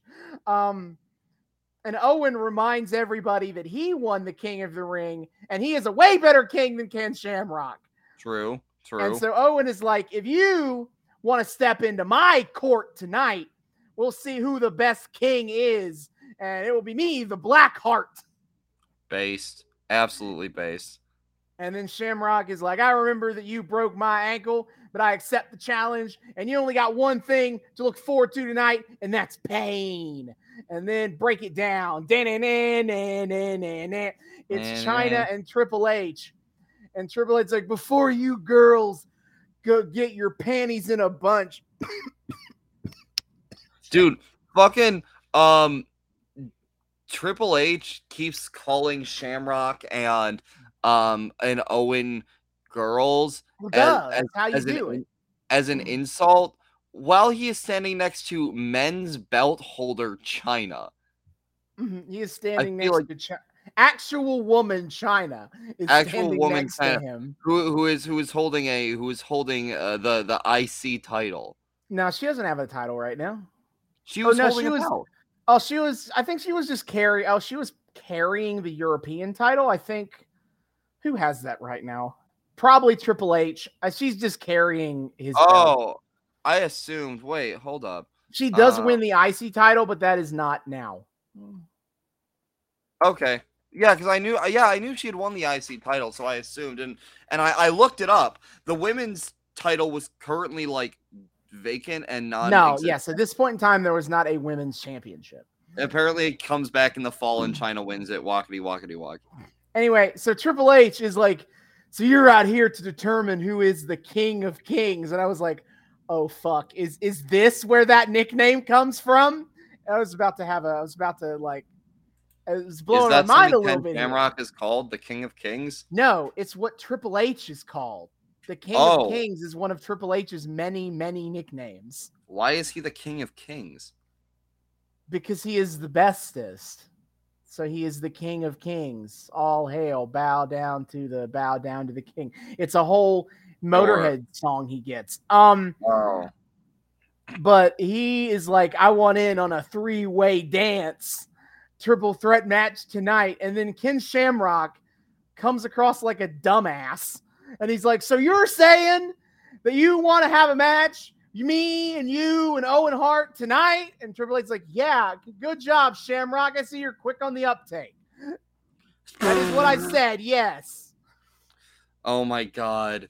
Oh And- my but- god. and Ken it's so Shamrock's dumb. response. so Ken Shamrock accepts the challenge, and here's how he says it: If you got the time, this is the place, and you, both of you, enter into my zone. Let's get it on. like I said, it's extremely proto Cena. Like, like I am, I am here to fight, and I respect the fact that you'll step up to me like a man and fight me. But finally, it's time. The what we've all been coming here for. Oh, The, we get the brawl for all rules, so let's let's go ahead and throw that out there for you. Three, it Okay. is three one minute rounds. The point system is that it is five points for the most punches per round, five points for each individual takedown, and 10 points for each individual knockdown. And a knockout ends the brawl immediately. If you can't tell quickly what the exploit might be for this kind of uh, point system, Steve Blackman will happily tell show it off to you in a second. oh, we'll get to it. Oh, But yeah, the okay. first match of the Brawl for All, Marc Mero versus Steve Blackman. Yeah, okay, and I feel like it's worth noting that that that they keep like uh, up till this point they've kept showing clips of Marc Mero like backstage training up. So you're like, oh man, oh man, he's gonna he's gonna put up a fucking fight. And so, okay, so I've I've been wondering this whole time, what was the kayfabe explanation for this? Like, how did For they the tournament? justify extremely meta bullshit as For the- like for the tournament, how do they explain it? yeah, you, well, like, because the conceit on a meta level is we're doing real fights in the WW, the WWF, and I wasn't sure what the fuck that would look like because it's because like, if you're just doing like wrestling, it's it just looks like a like a flashier version of a flashier grapplier version of MMA. So like, what the fuck is the? It's just boxing. It's just WWF. It's boxing where you can. It's boxing where you can do wrestling takedowns. Yeah, yeah, and like so, I guess there's a precedent for boxing in the in WWF, but like still, oh god. Also, three 60 second rounds, bruh. They know this shit can't hold an audience's attention. They so, gotta doing- get out of here. We're doing it for. It's so insane. All Oh, right, so- oh, oh god, I Steve so much- I Blackman- save it. So Steve Blackman gets a takedown in the first five seconds. Okay, I want to let's let's break down some some IRL credentials. Yeah, Marc Mero is a kickboxer, has a kickboxing background. It's part of his Mhm. whole character is that he is a kickboxer in a wrestling ring who also never wins wrestling matches. Um, oh, he loses a lot. And Steve Blackman, the living weapon, he like IRL knows karate and shit. uh, Okay. So Steve Blackman just nothing but takedowns. Marc Mero has no Yeah. ability to defend against a wrestling a Lachute wrestling takedown. And so this entire three minute affair is Steve Blackman doing takedowns, grappling in the middle, takedown, five points. They Yeah. stop- It's I almost wanted to try to count points, but it's absurd. The, uh, I think after like round one, he had 20 points or something because he did like No. four takedowns. Yeah, okay. So Mero does try to box. He plays it the way he like, Yeah, someone who only Yeah, knows but- how to box but- but he did- but he- it he- doesn't fucking matter because Steve Blackman's just like tackle, tackle, tackle. yes, yeah. Blackman fucking breaks the meta on his first time out here. the first match of the brawl for all, and the meta is broken. Two oh OP, please nerf. And so yeah, yeah, and Mero just refuses to adapt. Mero just he's like I don't think he has a solution because I don't think Mero has enough legitimate wrestling background to actually stop Blackman. just stay low or try to try to take down Blackman yourself in the same way. It's not like Blackman's doing anything particularly hard to do. He's just going low and sweeping the leg a bunch. You could do that yourself, Mero. Try it. He just keeps he keeps trying to treat this like it's anything more than just some dumb thoughtless bullshit Yeah, born Steve- whole cloth out of Vince I wrote I wrote Steve Blackman racking up like a cheeser online, like just just spamming moves on He's in one move. He's move Yeah, spamming it's, right it's now. fucking. It's fucking like uh, it's like if you're playing Smash and you start spamming like um Ike's the Ike's scythe Yeah. whip move or whatever the the, the turn. Yeah, so the end, at the end of the first round, they Steve Blackman is up twenty five to nothing because Oh he my got God. four. yeah, because he also he got, got, the like most punches and four takedowns. Oh and- my god. Okay, holy fucking shit! This was uh, this was hilarious to me. This this whole Yes. this match was awful, but Yes. hilarious. It's so dumb. Um, it's so dumb. I noted they got like actual like trainers and shit trying to make this seem legit. Um, then Yeah, see, I, I feel like I feel like Vince just like what Vince Russo watched Rocky and he's like, we could do that. we can do that. Um, Yeah. Marc starts trying, actually starts landing a couple punches, but it doesn't matter because takedown city, bitch. Um, Because Blackman just cheeses the entire time. uh, I noted somewhere at the end of the second round while they're where they're resting up, we want wrestling chance. I d- missed that. Yep. Oh no, it's so dumb. The crowd has nothing for this. Unfortunately, they stopped showing the unofficial scorecards after the second eh, after the first round for both matches tonight. They also So- forgot to put up the like. They didn't put up the timer in the second round, but I think that was an accident. I think it Um, was too. Marc Mar- the Marc Mero's only desperate chance is within the last like 10 seconds, he backs Steve Blackman into a corner. And I was like, okay, time to try to knock out punch Blackman right now. But nothing happens. And then Blackman wins in what was probably a shutout. They don't Dude. they don't show the official scores or nothing, but probably a shutout. I think uh, no. Mero must have gotten like a point for getting a punch in on on Blackman, but that was about it. Yeah, utter utter fucking K on Marc Mero over here. Yeah, I, I made a shit. note. If Marc Mero had any mystique, it'd be pretty dead after this.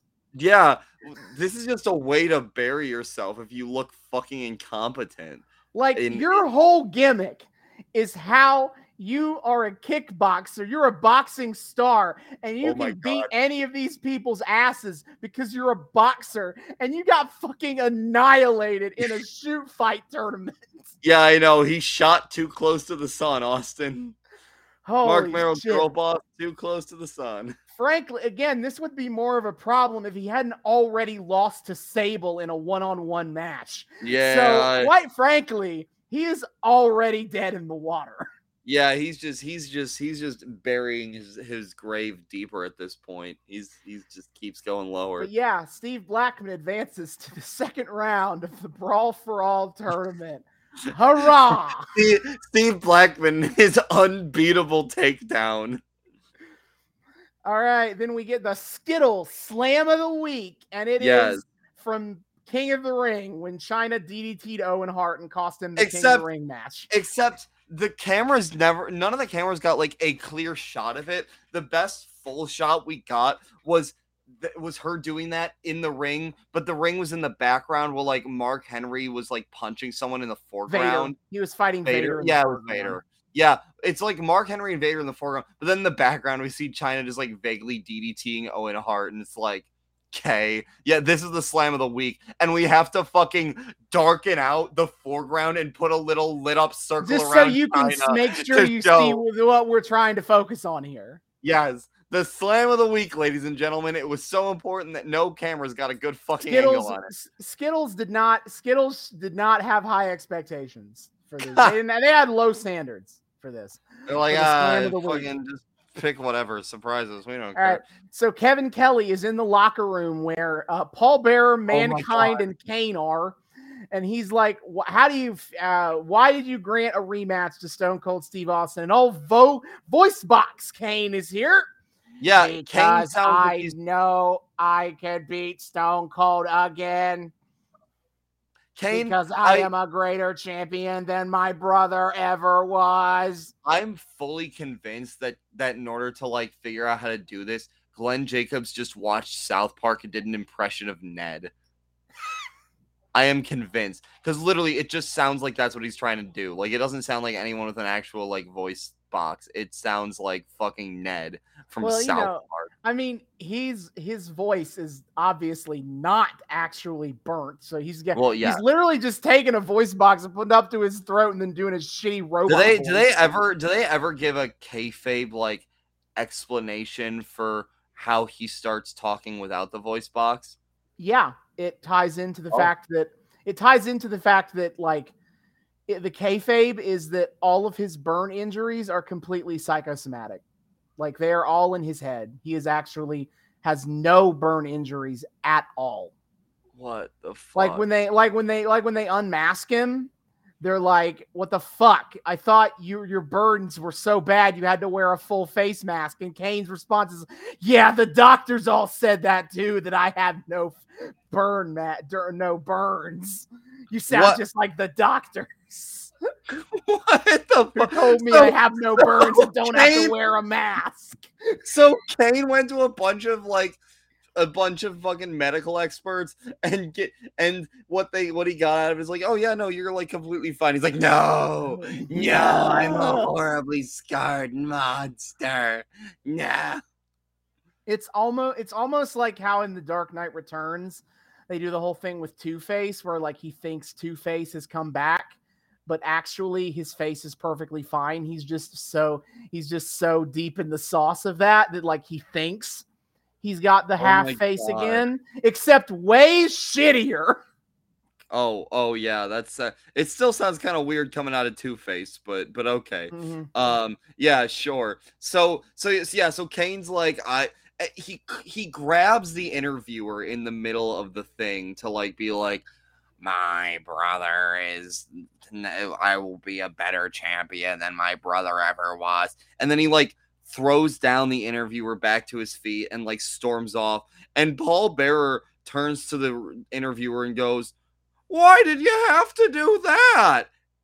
D- interview him? I didn't get Why- that why either.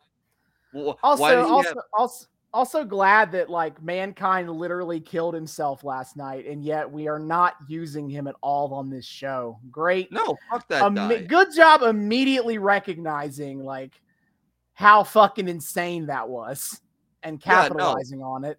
Yeah, no. F- who who the fuck who the fuck needs an indie darling like that? Fucking ugh. Why why hmm. Vince? All right. The only reason Vince brings these guys on so they can be fodder for the real stars, the re- the true sports entertainers. Yeah, so Undertaker is walking to the building in the parking lot very late for work.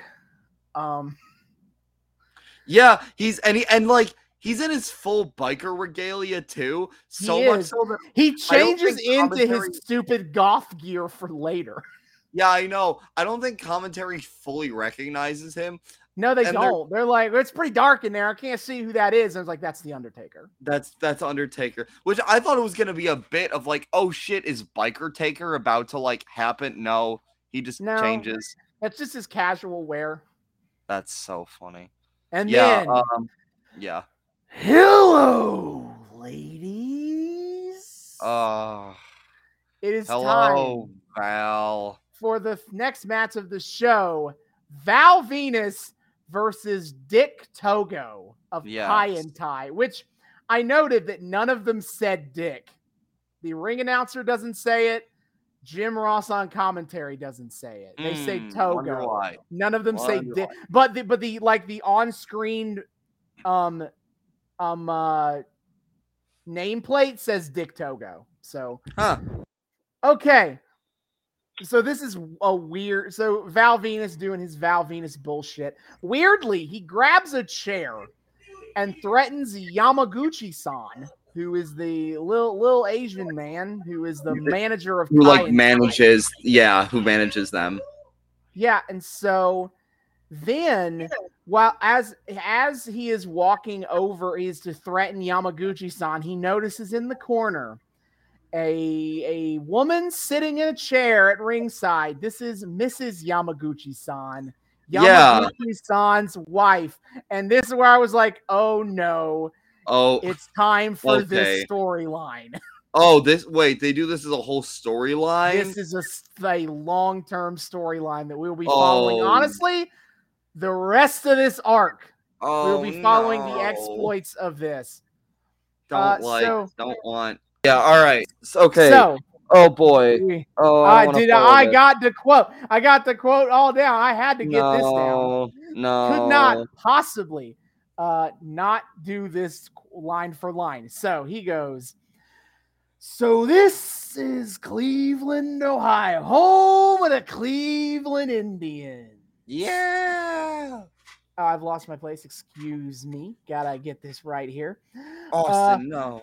Well, ladies, if you want to get to first base with the big Valbowski, just choke up on that bat and swing for the long balls.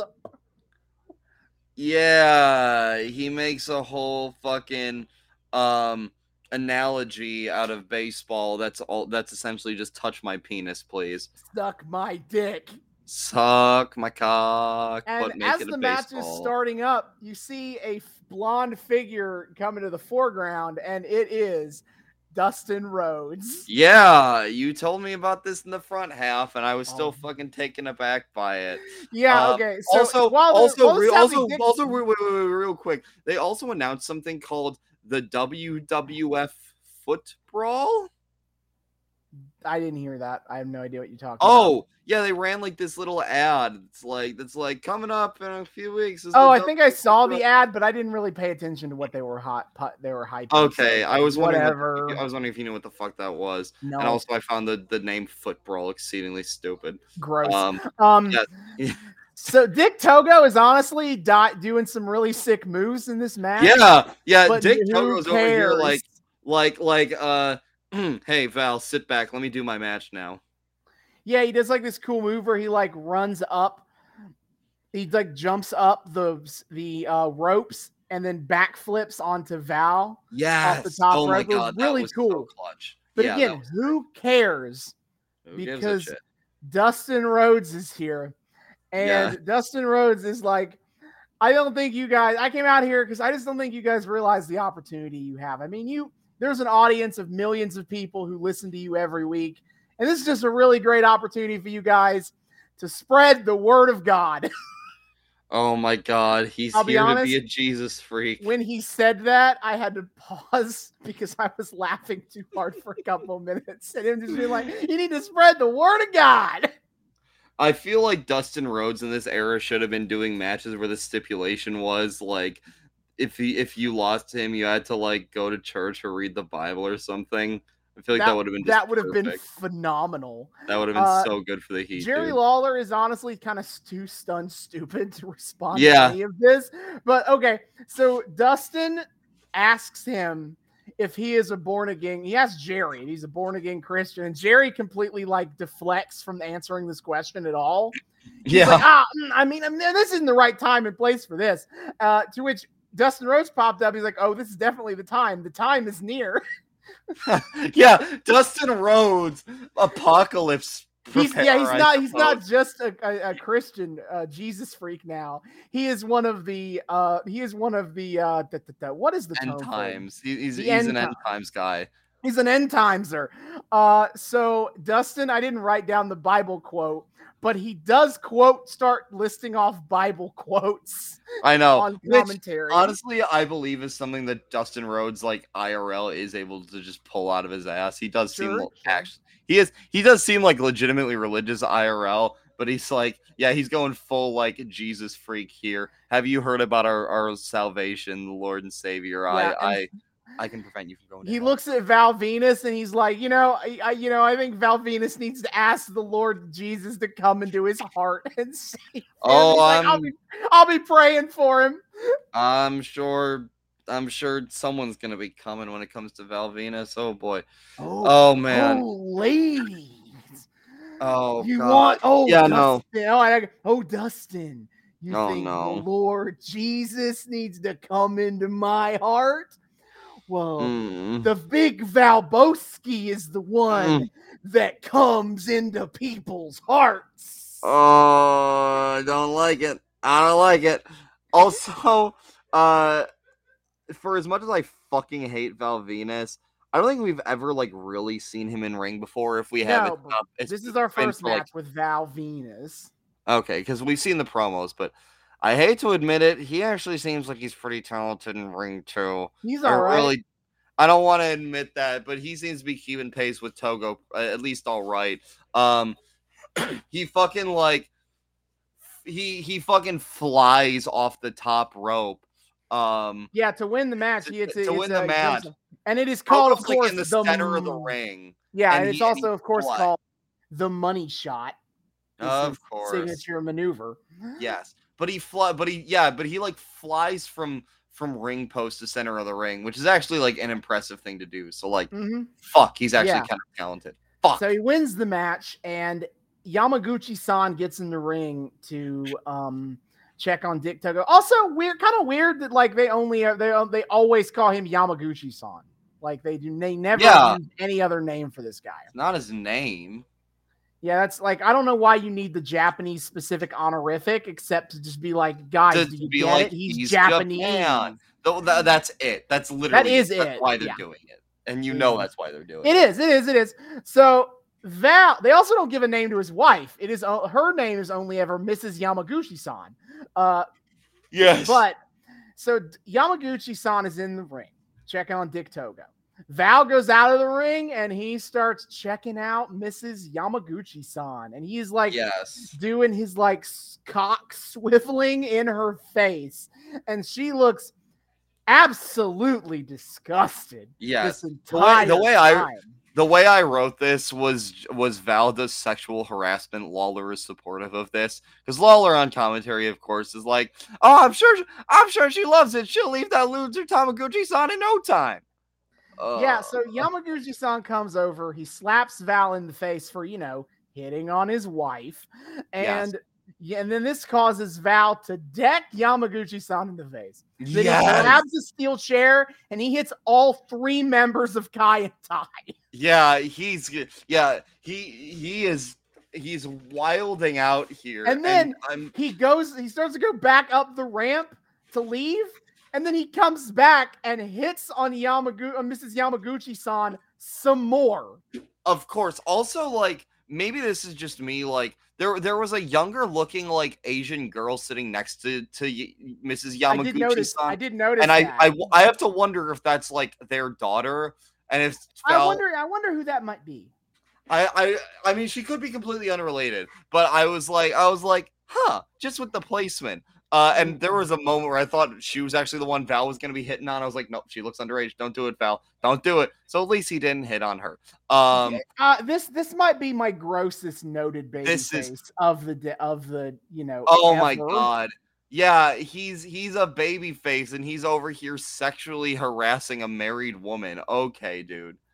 Yep, and the, the evil foreigners of Kaientai. the evil the evil foreigners which i see nothing wrong they fight matches fair and square and they're talented in ring like why are they heels what's the matter with them That's an interesting question that I don't have an Ah! answer to.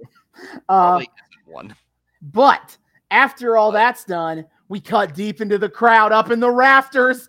It's Edge. edge and he's being emo He's an emo weirdo loner. Isn't he such a strange young man? can somebody tell him that like sting's already been doing this bit for a hot second now maybe do you, maybe do you think they kind of probably weren't stealing the Sting bit?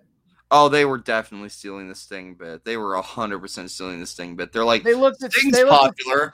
I wonder what about Sting makes him popular. It's definitely the fact that he hangs out, out up in the rafters. Let's do this, that. they they they they looked at that and they said that is is what broody edge lord characters do is is they hang out in the rafters oh my god. Oh my god. Yes. Um so Oh, we cut to the locker room michael cole has gone in here to talk to stone cold steve austin he's like how do you feel about tonight and stone cold's like i didn't really lose my title because the undertaker beat me last night right right right and you're pissing me off get out of here and he like throws michael cole out of the locker room within like 30 Noted seconds. babyface. Noted babyface. Then the fourth match of the show is our triple threat match Triple H versus Owen Hart.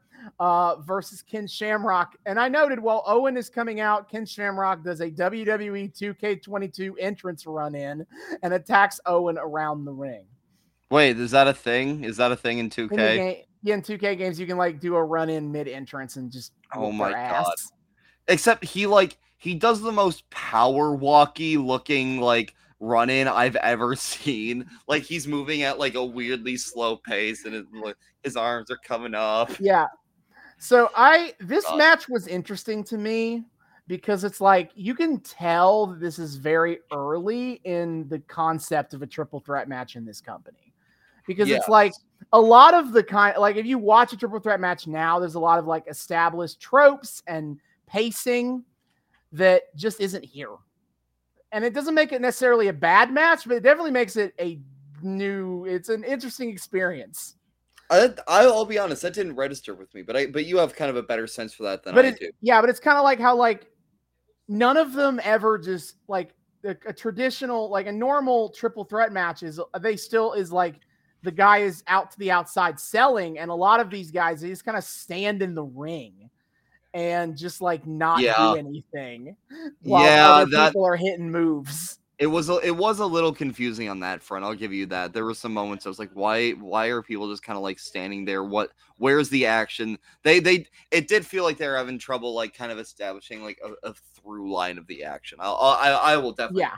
that. Yeah, it's, and it's I think it's just because like again the WWF genuinely didn't wasn't doing these types of matches at this point in time. This is new Yeah. ground for them, so they they don't really quite know how to how it should work. Uh, yeah. but they're trying, and it's it's it is kind of neat. Uh, I think to give a positive spin to that though is the match. Fe- I thought the match. I thought like the match felt a lot more like claustrophobic in a good way because everyone stayed in the ring.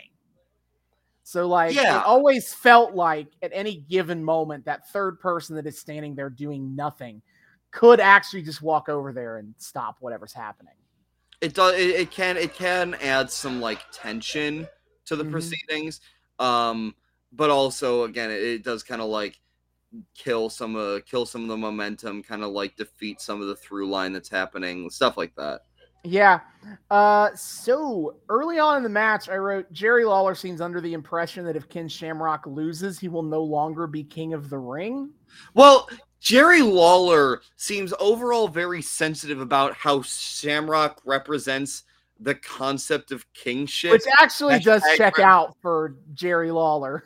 Yes, he is Jerry the King Lawler after all, and you know, hashtag representation matters. So I, I get it. Um, uh, there was something I, your boy is always so bad about writing down spots, but there, there was a, there was something that has happened at some point in the match that I actually thought was like kind of sick, and I don't see often. Is is Triple H hits this nice fucking drop kick from the top rope?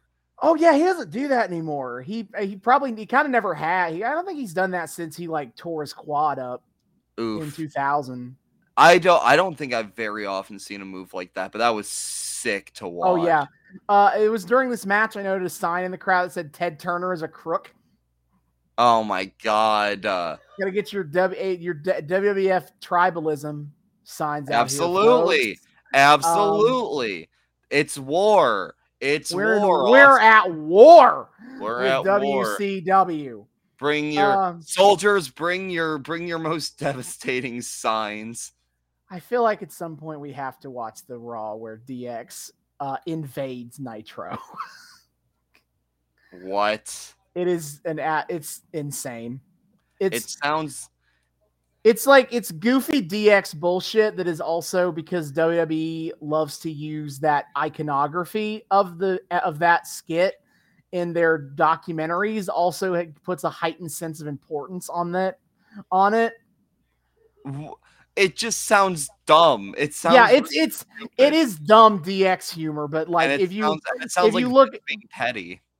It was but at a ww but in like a wwf documentary you think like a real turning point in the war was when dx valiantly took a tank and drove to wcw nitro Wait, did they actually go to like Nitro? They didn't set up like they a went No, they went to the genuine arena where Nitro was and they knocked on the garage door to be let in the building. What in the fuck? Nobody nobody let them in. But Well, yeah. they did knock on, but they did genuinely roll up to the arena where Nitro was and be like, "Hey guys, what's up? Let us in." Triple H, Triple H goes on, crashes Nitro and goes, You want a war? You've got one. Yeah, it would have been the stupidest thing for the WWF if they actually went on Nitro because then That would have been that so night on Nitro, D- WCW could be like, "Guys, DX is here fucking live." that would be so good. I wish. It I would be a complete self-owned actually, by the WWF WCW Eric Bischoff let him in the building. I know. I know. Fucking fucking WWF is over here playing petty tribalism, and then and then Bischoff is just like, yeah, let's be bad. Let's let's let's break bread. And everyone's Yeah. like, wait, what? No, we weren't. The story on is basically like because these are five unknown individuals just rolling up to Nitro, Bischoff had no idea a- what they would do or tank? what what could happen. Well, it was a Jeep dressed up as Oh. a tank.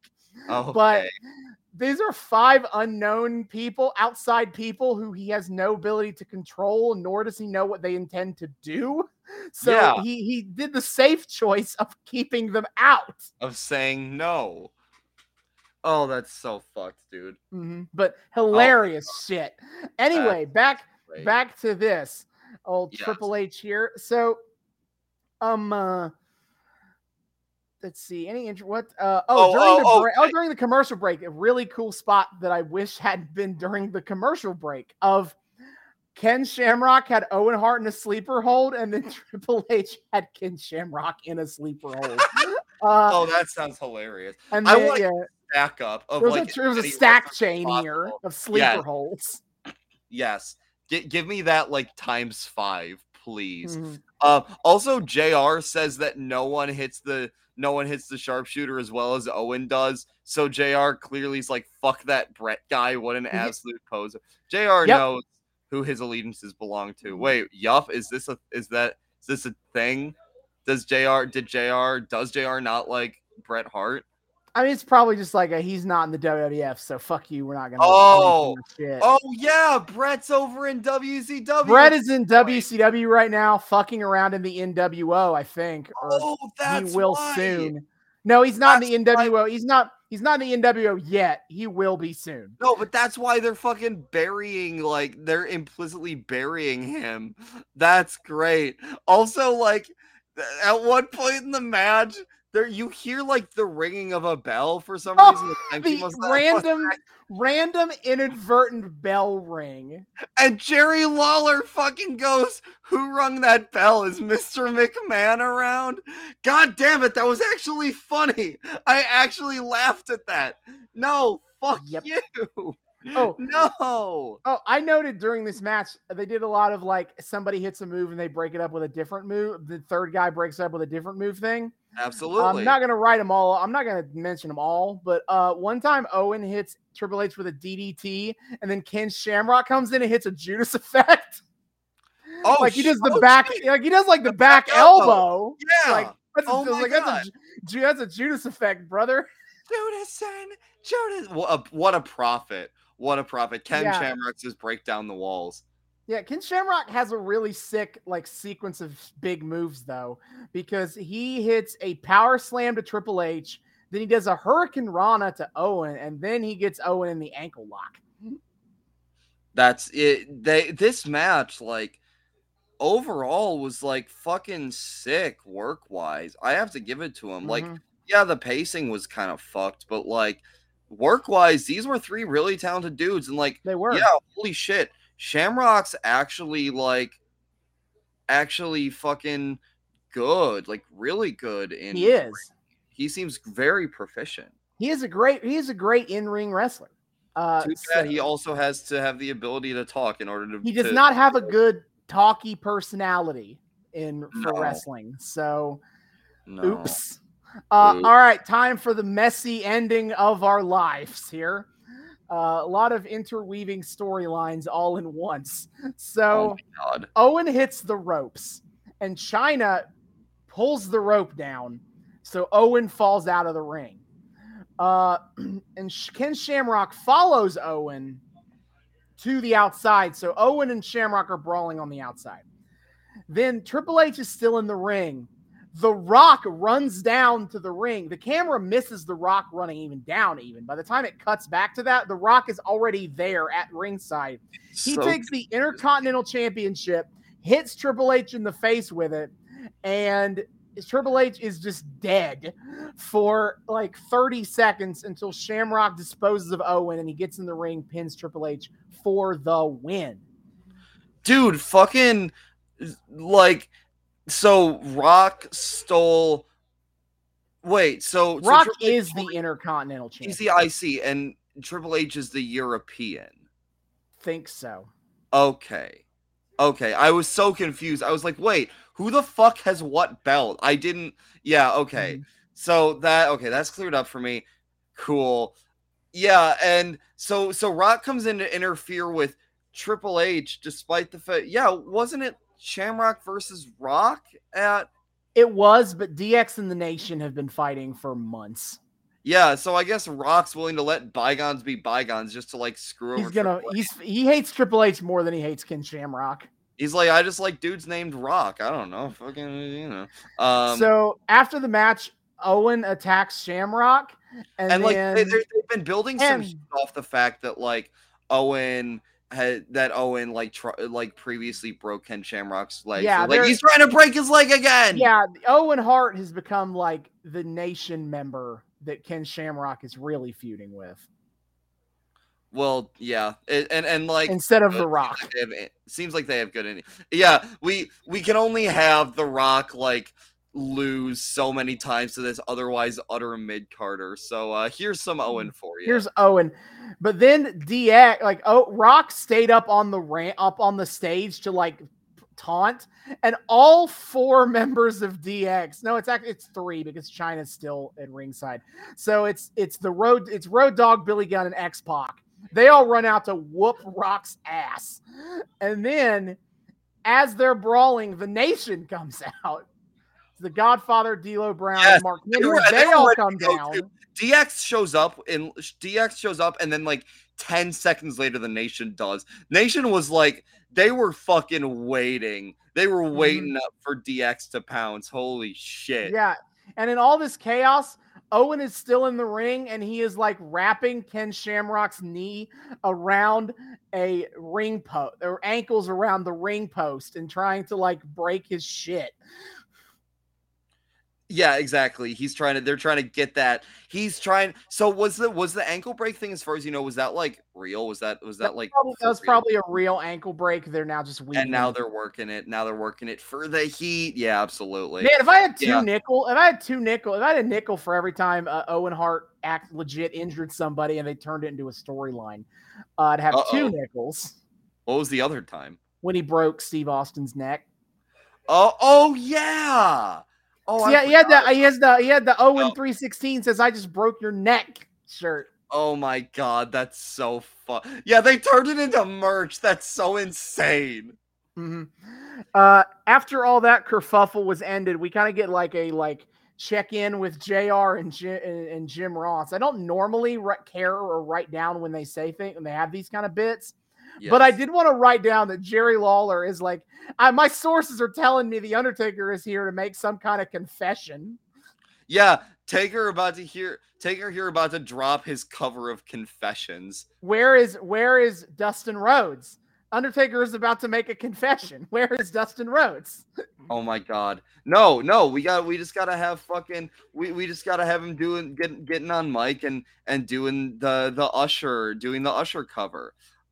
Taker's like, these are my confessions. All right, so I noticed a sign in the crowd, I hate Canada. Sure. Yeah, these people really fucking vitriolically hate Owen Hart, which sucks to see. Yeah.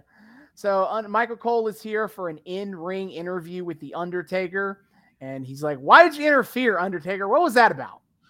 And Taker goes, I don't owe anybody an explanation, but I will say why I came down to the ring. Mhm. It's common knowledge there's no love lost between my brother and I. Okay, side Thanks note, I feel like the phrase no love uh, I sorry, side note. I feel like the phrase no love lost needs to become one of our noted wrestling tropes. I've heard that so fucking much in wrestling. There's no love lost between these two. Like so much so that now Taker's used. It's usually said by commentary, but Mhm. even Taker's fucking saying it here. God, Yeah. it's trope. Yeah, so now they're kind of like trying to frame the Kane Undertaker relationship as like, I love my brother. Paul Bearer is the one that's causing all the problems here.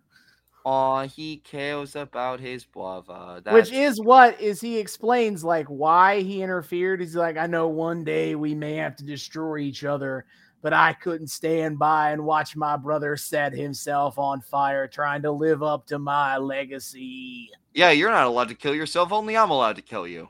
Yes, I did what I had to do. And then Vince McMahon comes out and he's like, Whoa, whoa, whoa, whoa. and Vince McMahon cuts an utterly incoherent promo where he's he goes like, "See you, you say you care about Kane. You don't care about Kane. You just think you can beat him for the title. And what's more, you don't think you can beat Steve Austin for the title. Which, like, please." uh, What what what what indication do you have of, of any of this, Vince? Uh, but then he goes, He's just Um, he's just pot stirring. "Yeah, he's Vince's goal Vince's goals are to keep Kane, Undertaker, and Steve Austin all fighting each other. And Vince then proceeds to call uh call Taker what I feel like Taker should take as a compliment. Uh you are the most quote. evil, vile, contemptible demon the devil ever put on this earth. First of all, Vince, no you. Second of all, why is that a comp or why is that an insult to him? Third third of all, what why is why is that your conclusion not- from oh he think- just wants to fight I don't think he's I don't think he's trying to he, I don't think he's trying to insult Taker. I think he's trying to like hype up Taker and then because then the next part because the next part is the is him then threatening you better not fucking interfere tonight. Yeah, well, okay. So he's so he's so Vince is trying to so Vince is trying to be like you are the most evil thing ever, and I will still fucking kill you if you interfere. But like, why the fuck doesn't he want Taker to interfere in the match? Because like, because Vince's ideal world is one in which Kane remains the champion, and Kane remains the champion either if Taker interferes and doesn't get caught, and because Taker wouldn't be like trying to fuck up Kane here. Everybody suspects that he's really just trying to fuck up Austin, Vince, Vince included. And if Taker did interfere and got caught, Kane just gets to retain the title by DQ. So, like, why doesn't Vince want him interfering? Feel like that'd only be a boon to Vince. trying to think this out. I'm trying to think this out here. Yeah, like it made no sense. It was th- this fucking promo was incoherent. Because he starts What off by saying you you only think you can beat Kane for the title, not Austin. So it would be by Vince's own logic in Taker's best interest to make sure that Kane remains the champion. So any interference he would do would any interference he would do would lead to Kane still being champion. What? Hmm, Yeah, I guess I'm, I'm not. To- I guess I'm not totally sure what he's.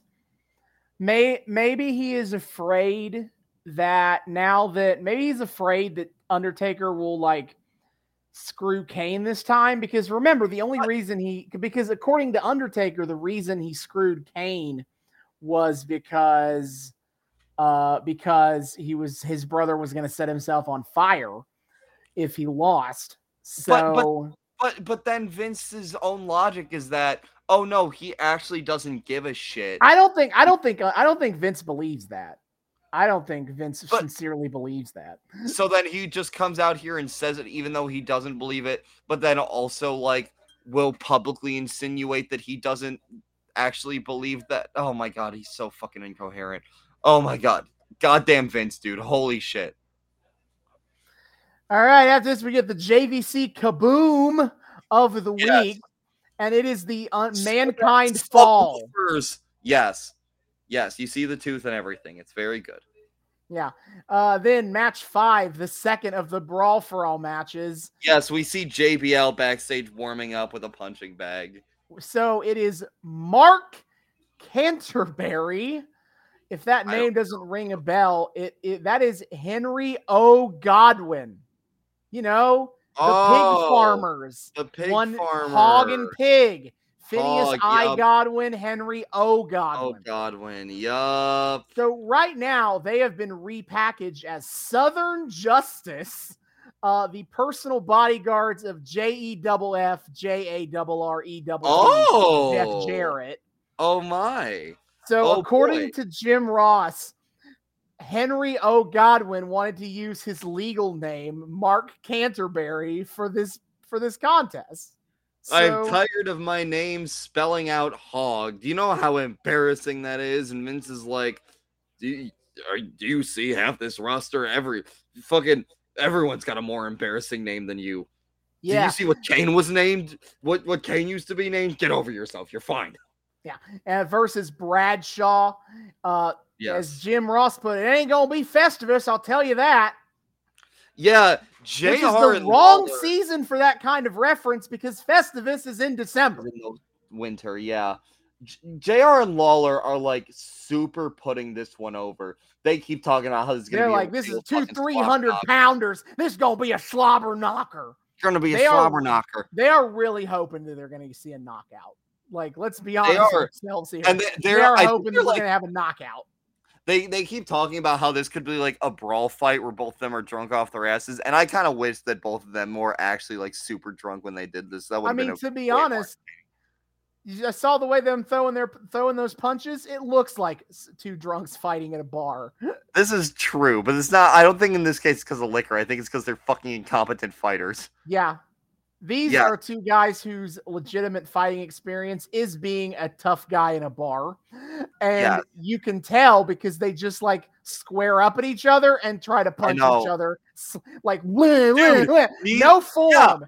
No Neither form at all. Not only no form, neither of them are keeping up with the fucking meta. Where where are the gazillions of Hey, takedowns so you can Mark? Tried. Mark so, tried like after the, fir- after the first round. No, he, he gets blocked like five times. oh, I like, only it's fought not- like one or two. No, it's not that Mark Canterbury doesn't get. It's not that Mark Canterbury can't doesn't try to get takedowns. It's that he doesn't have the form to take down Bradshaw. and and Bradshaw is just too focused on punching him like wow, wow. Bradshaw's Yeah. an idiot, and he can't do Fist shit. flying. They have no concept of how to square up for a boxing match. I'll tell you that. They got I no know, defense. I know. Uh, it's Bradshaw has a good, 5-0 lead after the first round. And Jerry Lawler going into the second round is like, I can't wait to enter into this stuff myself. He never will, but imagine Oh ourselves in Jerry Lawler in a shoot I fight. wish. I fucking wish. Also, like Lawler tries to claim, there's, I think it's between Lawler and Jr. They try to claim that like the brawl for all is a major innovation by the Fed, as if it's like just boxing but three minutes instead of an hour. It's Oh dumb. yeah, top tier innovation.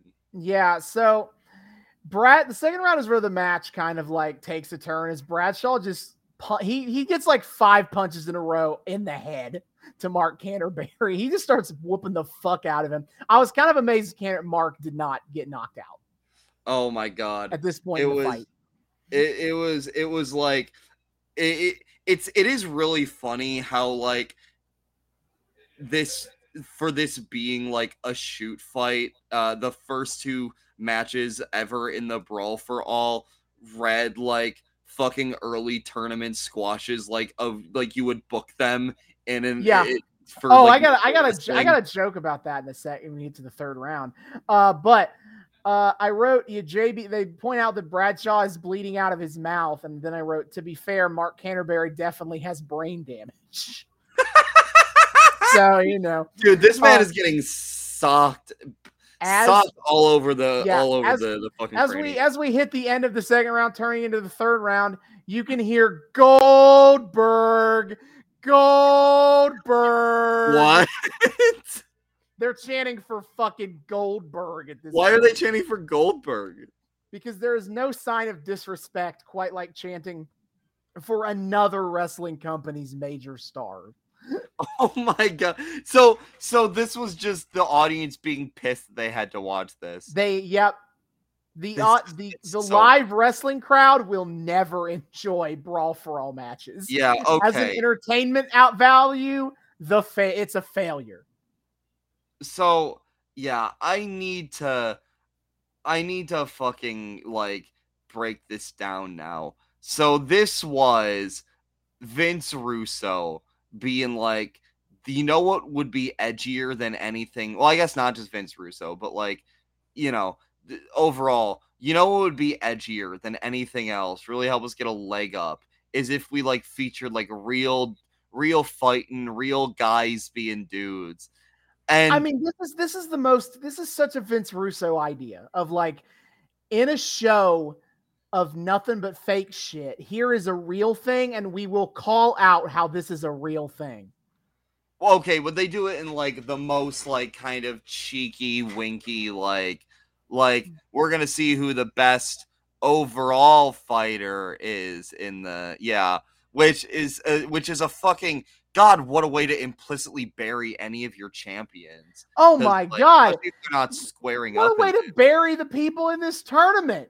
yeah, I know. Mark Mero looks like a chump. We talked I about that, know. but Mark Canterbury also looks like a chump. And honestly, JBL looks like a fucking jackass too, because he's out here throwing these shitty punch, shitty punches. Yeah, I like at least he's putting up some kind of like offense that's not just Steve Blackman being a complete cheap ass spanning the OP move, but like it's still like there is no form. All of a sudden, like all of it fucking melts away, and and like oh my god. They don't even make any kind of spectacle out of it. The fact that these matches, these rounds are a minute long and they get three of them feels like an implicit admittance that this shit is fucking stupid and they don't trust their audience to actually like care about it. So why And are we they al- doing it in the first They place? also don't only trust makes wrestlers to be able to do it because none of them are trained Yeah. in fighting. So so like, like- it, it's this feels like one of those things that like it was an idea, it was a really like off the wall idea, and then it got like way too far in the development process and kind of hit like the point of no return before they realized, wait, this is fucking stupid and makes no sense on so many levels. All because Vince Russo wanted to see JBL get his ass kicked in a shoot fight. Yeah. Yeah, and that's the that's the best part. And JBL still fucking won. Yep. So Oh this uh I wrote in the third at the start early in the third round, Canterbury gets that takedown. I'm like, psychology, brother. He's Hey. been spending this whole fight trying to get a takedown, and he gets blocked. And then in the third round, he gets the takedown. The yeah, that's takedown. Yeah, what a king. But the rest of the the whole third round is J- Bradshaw's bleeding the clock out. Like he Yeah. blo- he is he blocking. Mark Canterbury from getting more takedowns, and he is just otherwise just letting it, letting it, letting the clock play. Yeah, so so even when even when JBL's not cheesing that like fucking Steve Blackman was, he's still like exploiting these very exploitable rules. Like Mhm.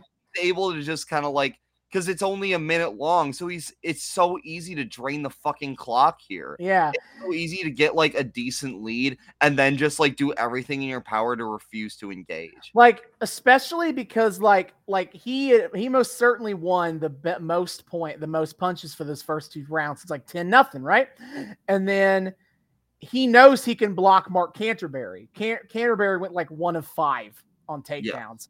So like in his JBL plays defense and is just like I'm just gonna keep making sure he doesn't take me down again.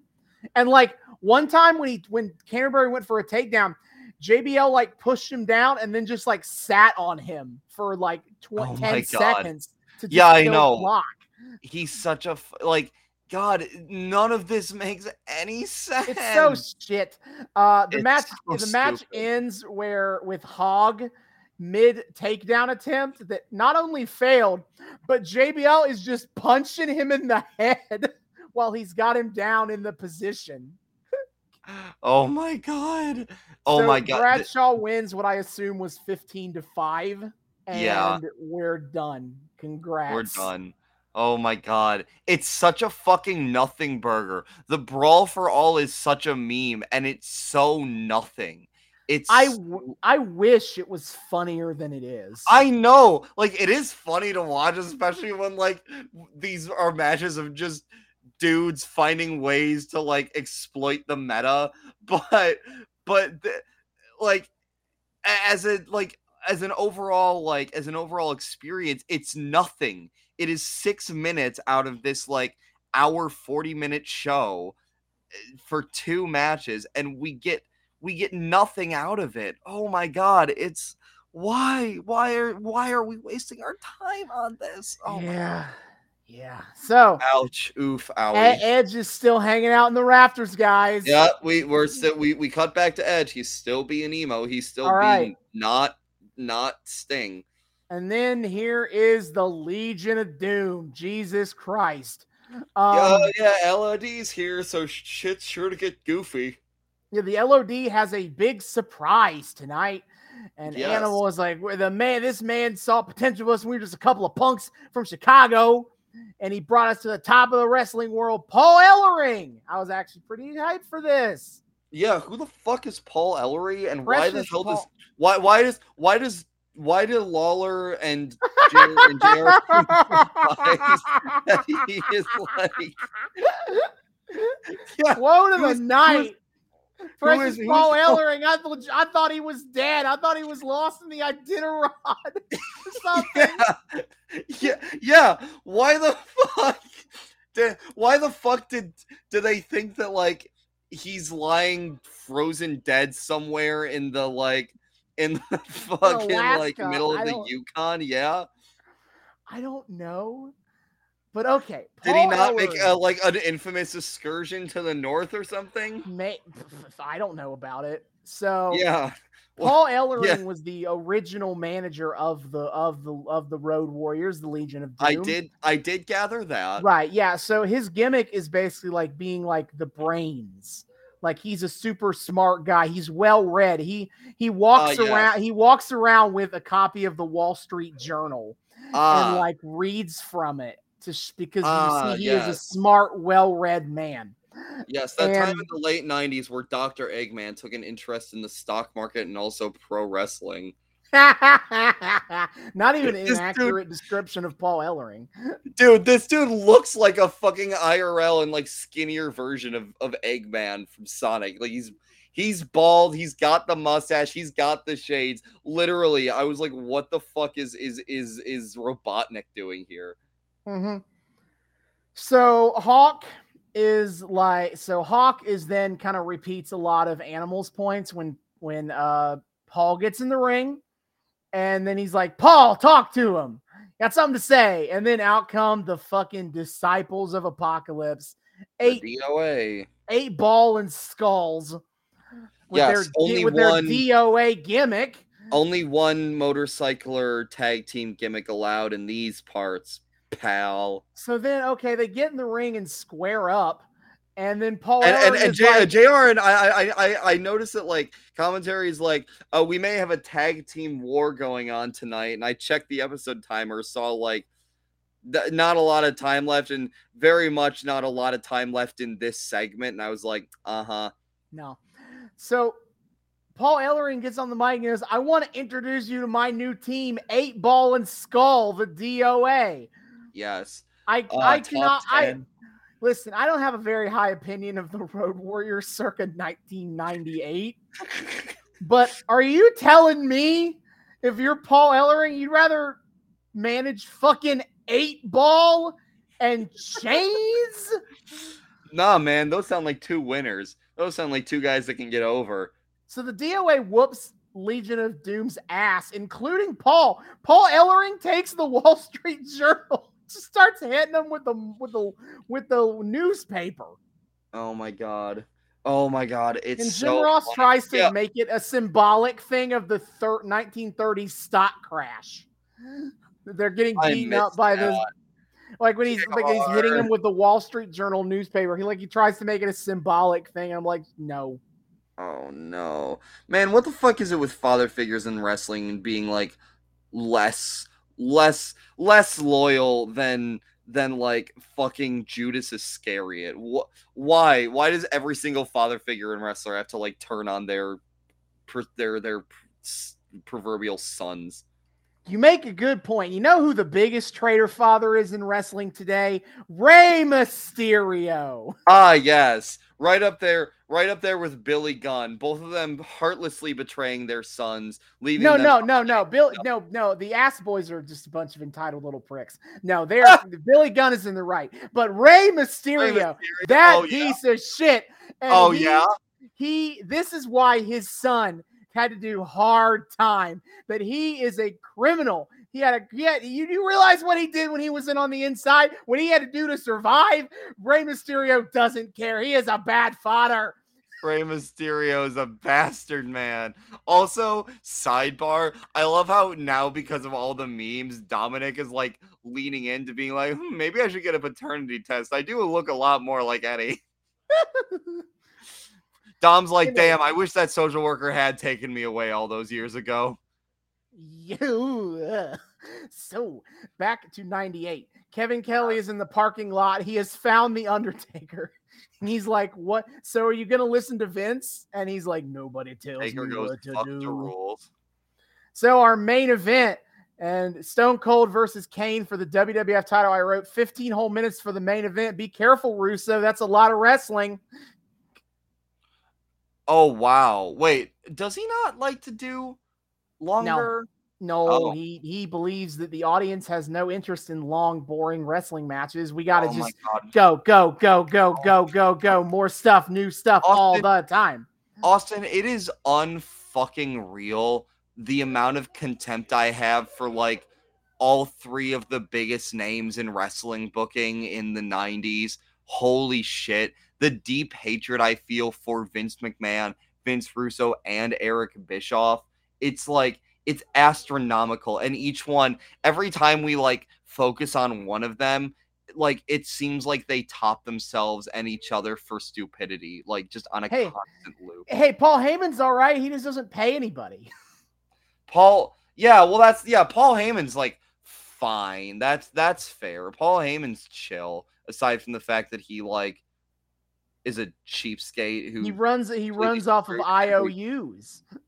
yeah, he's a cheapskate who screwed everyone who worked with him. But at least, at least he's not an annoying fucking like anti Mark who thinks he's like the voice of of like wrestling intelligentsia. At least he's not annoying. And that's the true worst sin of all. That's the Being true worst sin. annoying. being an annoying piece of shit. Fuck all these guys, and also fuck every way in which Vince Russo like worsened and crashed into the sport of wrestling. But you know that's a whole other Rip. conversation. Eh. Rip. All right. Um, the mat, the match, the match is fine. I don't. uh, No need. I don't think we need to do very specific notes on it. Like, it's No. not terrible. That's probably. I would probably put it as my second favorite match of the night. Yeah, wasn't bad. So, but you know, um, Jr. seems to think the Undertaker could have done something else to prevent his brother from self-emulating. Like he's like, "I- I- why did the Undertaker have to go do that? I mean, I understand that he cares about his brother, don't want his brother to burn himself to death, but there must have been another way. And it's like, was there? Was there? Kane was like, if I lose, I set myself on fire. Seems like I there was only one way to stop that. I still don't understand why the fuck Kane was like doing doing his best Human Torch impression over losing, but like I there I think like Paul Bearer has like one line that almost implies that Vince might have pushed him into doing that. Um or Vince but like, it's not it's not you're useless to me. Go kill yourself. yeah, but it's not it's not something that's remarked upon enough to like like there's like a real Yeah. explanation. He's it's just another way to up the stakes and make it Oh, more obvious that Kane was gonna beat Stone Cold. I love I love those up stakes. I love I love them at a well done at an altitude of of ten thousand feet. Up All right. up those stakes all the way up. Another great commentary bit here is Jerry Lawler is on commentary talking, parroting all that horse shit, wholesome shit that Vince said earlier. I know. And Jim Ross is like, "Oh, did you did you have you seen Stone? Have you seen Kane? You know, uh, you know, salute the flag." And Jerry Lawler has to be like, "Well, well no, but you know, Vince, Vince said I haven't seen it, but Vince said it, and he's like, oh, and Jerry's like, oh, so you just believe everything you hear? And Jerry Lawler goes, no, I believe everything that Vince McMahon says. Fun, oh, fun, fun fact, actually, uh, you know, Undertaker had the urn. Um, actually, what Paul Bearer has for Kane is a little is like one of those little like American flags you can hold in your hand. And, he just pull, it, he just throws it up in mid match. Yep. Kane just looks at it, salutes, and that is and that's how he wins. I would love to see like Murica Kane as a like what the fuck would that look like as a gimmick? That would be so goofy. Um uh he's a he's a he's a demon. How can you tell he he fucking loves the US. Anyway. Yeah, uh, so late late into the match, he, the Undertaker comes on down to the ring and seems content to just watch for the moment. Uh, there is a, this is the point in the match where I noted a sign that says "Send help! The Gulf is on fire." That's what that was. What yep. the fuck? I don't know enough about the specific tragedies of 1998 to know this, like what we're talking about here. But I mean, oil spill in the Gulf of Mexico. Who who could have who who could be surprised by that? Mm, mm, Sounds mm. about right. Yeah. So evergreen I, comment. Yeah, shout out, to, shout out to I guess the really based sign maker there. Um, yeah, yeah. I, it was funny. I did like just kind of write down partway through, like this is just a solid match between mm-hmm. Austin and Kane. They're just like they got good chemistry. It's a good bout. They're they're they executing moves well. And then as soon as I wrote that, like Kane hits a choke slam on Austin, I'm like, man, he's got nothing on early Kane's choke slam is like nothing compared to Taker's. He's oh, still working this out. He's still working yeah, out how to make. He's still working out how to be like a palette swapped Undertaker. Yeah. So Kane goes for the tombstone. Uh, he uh Kane Austin gets out of it. Like, Austin because like because he's got like both of Austin's legs across one shoulder. He has he doesn't have like Austin's legs straddling him, which is like no, that's not how you do it. But okay. Yeah, so St- Stone Cold goes for the stunner. It's blocked. Kane goes for the big boot. He misses. Stone Cold stunner by the by the rattlesnake. Yeah, like, dude, One, Kane, two, like, three for the win. Kane like moves at a snail's pace in the last 10 seconds of this match. Like he was moving super well throughout this whole thing, putting up a good fight. And then like Stone Cold hit like one good counter on him, and then Kane's momentum just like slowed to a crawl, and he stood there like, yeah, yeah, like Austin gets out of the the attempted tombstone, and Kane sl- he turns around slowly like this fucking oaf. He's like, "What's going on back? Oh no, I'm getting attacked hmm. now." yeah, and then he goes out like a bitch. Which like, yeah, I okay. read, I thought I thought the ending was kind of anticlimactic. It was like it just yeah. ends and, and it's so short. Like, okay, it's long for a Vince Russo fight. It, yeah, like, it was like it was like it was, it was, a solid ten minutes match. Like, I think, you could, which is you could, a lot. You could argue that he's getting psyched out by the fact that that like Taker is now here at like ringside watching. Taker came out to watch, so like they don't play that. They don't play it that way. Though. They play it a little bit, like a little before like that final sequence happens. Uh, Kane goes to the corner and like looks at Taker and seems kind of uneasy. So like maybe they are trying to do like, oh, he's like psyched out because Taker's here and he's trying to prove himself in front of his big brother and he couldn't hold up to the pressure or something. Yeah. I don't fucking know. Um okay, either way, WWF like, like champion for exactly yes. one day. Oh my god. I yeah, I don't know why the fuck we put the belt on him here. Um except and I okay, I have one thought. Is this uh, is because um after Austin gets the win, Taker steps in the ring and he and Austin have a confrontation. So is this being used as like a build up to to push a proper Austin versus Taker feud? Yes. okay. going to happen. Um okay. I Taker, can Taker and Kane dominate that. Austin's storylines for the next several months. So is it is so Kane is still going to be a part of it all too? Yes. Kane is still okay. going to be involved. Um I I usually fucking hate like one day super short transitional champs like that.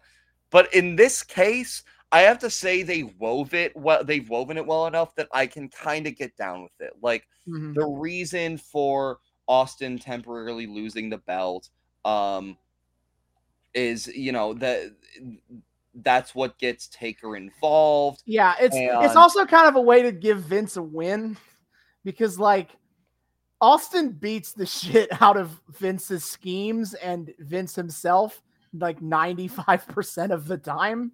But like this isn't even like a a win because of anything Vince did. This is No, got the- lucky like- because like Taker. Well, but the idea of like put Austin in a first blood match with a guy in a full bodysuit was Yes. that was Vince's entirety like I am going to screw Austin out of this belt.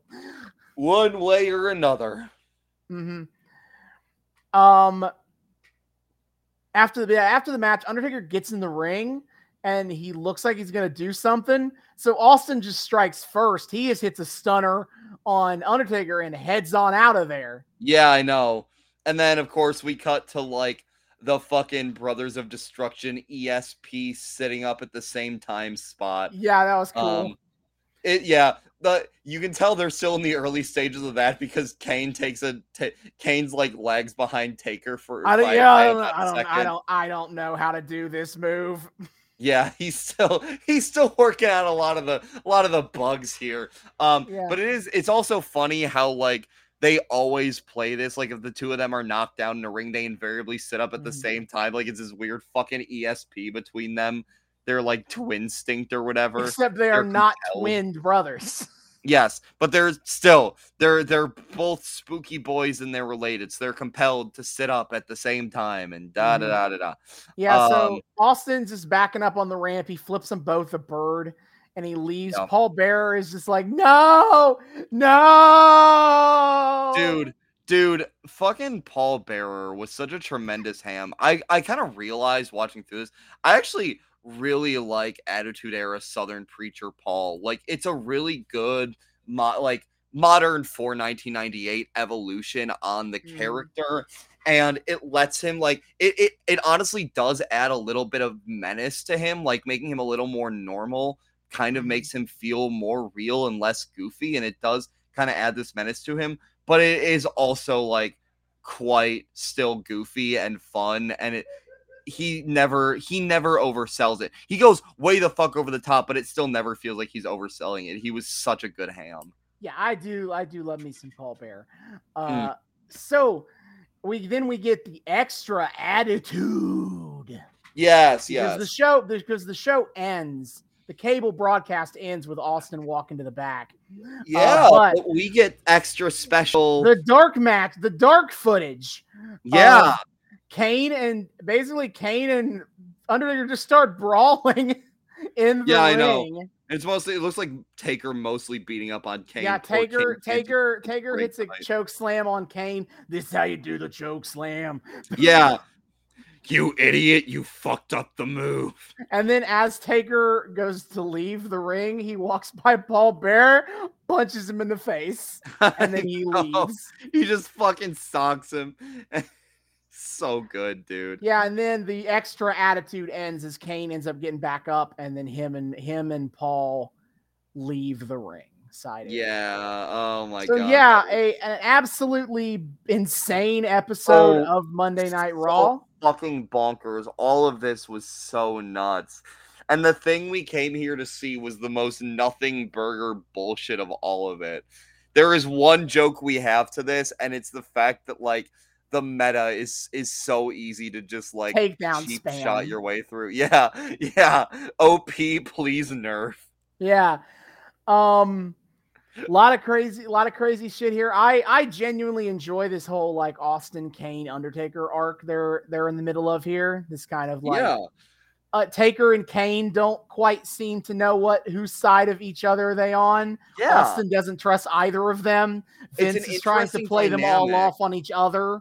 Yeah, it's an interesting dynamic, and like the three of them have all really good chemistry together in ring. Mhm. Like the uh, I don't know, like if they worked that many like indies together before or whatever. But like I don't like I don't know, but fucking like just something about it, like they just seem to be so natural with each other in the ring. And it's awesome to see like, you know, obviously Taker and Kane aren't like big stars in the way The Rock was, but it's it but like it's cool to see Austin square off with like an opponent more interesting than just let's throw Dwayne at him since these are our two biggest guys. Like and and the fact that we're actually getting some good work out of them, yeah, I'm super into it. Mm-hmm. Uh, we'll be following this obviously because we're just going to keep watching through the summer of '98. We'll be following yeah, developments brother. on this as we go along, as we watch I'm more excited to see it. of this shit ball tournament. Uh, I am so excited to see how much fucking dumber it gets. It's gonna keep. It's. I don't think we've hit peak stupid yet. I don't think. I'm so excited. I feel like there is so much more room for bullshit that has yet that we have yet to conceive. It, it's going to be a real team effort to to to like really show the audience every single way in which the brawl for all was the most ill-conceived and stupid idea in like all of ever. Yeah. Uh, but that is for a later day. For next time, we we head on back to 2014. It is Ooh. time for the night that changed it all. The Royal Rumble. Oh, shit! 2014. we we, we watching the Rumble? We Let's are get It- ready. let's get ready to rumble as Daniel Bryan has a one-on-one match with Bray Wyatt. Okay, great. And of course, of course, what's going to happen is we're going to get to the main event with the Rumble, and Daniel Bryan is going to enter it. He's going to win. It's time. Let's go. You Yeah. cannot convince me that that is that that isn't going to happen. Obviously, obviously, because I mean, that's such a know- that's such a brain dead obvious story beat. Like, of course, that's what and and and if there's anything that the Fed is notorious for, it is for always seeing the writing on the wall and always making the most intelligent booking decisions to tell a really cohesive story. Obviously. Yeah, I mean, I, I mean, I know they just brought back Batista and they're hyping him up his return at the Rumble, but I mean, I'm sure Yeah. that sure that's that they're, they're going to use that to build up a different match for him at WrestleMania. They're, he's Yeah. not going to win. no, that of would- course that'd be Or that'd be so, Batista like, versus easy. Orton would be so silly. Like that. It'd No, be- no, we're not doing that. Yeah, no, no, no way, right? Like it's so clear. The audience loves Daniel Bryan, and the audience really wants to see Daniel Bryan succeed. It's so much so that they that they effectively went off script when they were in his hometown and hijacked the entire main event that was supposed to be out, about Cena and Orton. So the company clearly knows that DB is like their MVP right now, and they so obviously need to play that to its fullest potential, right? And and on top of that, he has a story going on uh, where he got screwed out of the belt in the first place. So obviously, he's finally going to get his big triumph, right? Yeah, up. yeah. We we got this down. I can't wait, Nothing to Austin, to watch the most uncontroversial Royal, Royal Rumble, Rumble in of all, all of history. time. You know, sometimes it's just so obvious who the winner's got to be. I know, I know. Like it's it it's just like fucking this year. Like, you know, Cody Rhodes. It had to be Cody. Horizon. You know, well, no, no, no. Are you, you kidding me? Like, you know, Cody Rhodes, like he's fine, but it it had to it, had to be Sami, right? And that's exactly what happened. Like he's the one with the whole st- bloodline oh. storyline going. It had to be him, right? Yeah, that's right. Yeah, that, that's like with Daniel Bryan. They definitely took a path with Sami Zayn that, that was Mhm. well liked by everybody. Those who Uh, don't learn from history are doomed to repeat it. Anyway, that is for next time. Until then, David, hit our plugs. Yes, sir. Dear friends, thank you all so much for joining us on yet another episode of the Noobs and Knockouts podcast. We are so delighted to have you here. Um, if you are a ler- re- returning listener, viewer, what have you, you know the drill. Thank you so much for once again welcoming us back into your eardrums, your eyeballs, whatever it is used to consume our content. We're just so happy to have you here. You know, just keep just keep coming back. It's a good time. Uh, hey, new people, hi, how's it going? Welcome to the show. We here the Noobs and Knockouts podcast like to think we are friendly to both noobs and knockouts alike. So whether you're brand new to the wild, wacky world of wrestling or you're a veteran of all the weird bullshit, either way, we hope you've had a great time here. We hope it all feels accessible to you, and we hope you want to keep coming back to have a great time with us week after week. Uh, you're obviously doing so through one of the mediums by which you can do that, but but we got we got like four whole ways you can do that. So you may know one of them, but I'm going to tell you about all the rest, you know, just in case. So of course, you can find us on YouTube. We are the Noobs and Knockouts podcast on YouTube. Hit subscribe, ring that bell. Make sure it turns a nice little solid color so you get notifications every single time we drop a brand new episode. Uh, it's a you know, give us that mm, sweet, sweet engagement. Uh, check out all of our playlists because Austin has been kind enough to organize all of the arcs that we follow into their own separate playlists, so you can follow something all the way down without having to skip uh, without having to skip around a whole lot. It's great. Um, of course, um, on uh, on top of that, we also have the video element to the YouTube, uh, where you can like see our lovely faces and and all the the, the beautiful visual gags we, we we hide in here for those who who deign to, to watch us on the YouTubes. Uh, but of course, if you are a fan of the audio only experience, we have you covered there as well. You can find us on three of the best places to find your podcast, which would be Spotify, Google Podcasts, and Apple Podcasts. Come give us a listen. Come give us a nice little five star rating if you're so inclined. Maybe even a positive little review that tells people, like, hey, these guys are pretty cool. Maybe you should listen to them. I don't know. I'm just saying.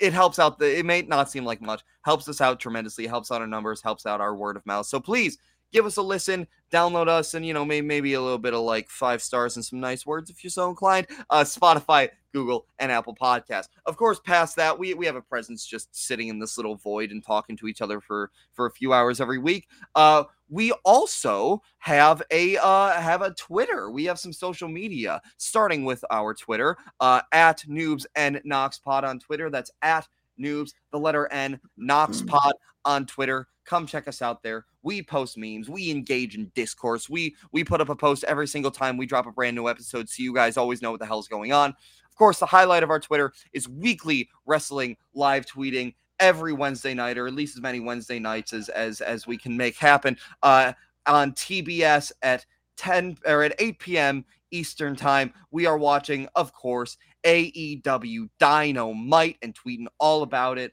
Uh, I've been taking over tweeting duties recently. Uh, I I always will have at least something to say, even though I'm you know in theory supposed to be working on homework simultaneously. But the siren song of Twitter it keeps it keeps calling to me. I don't know what to tell you.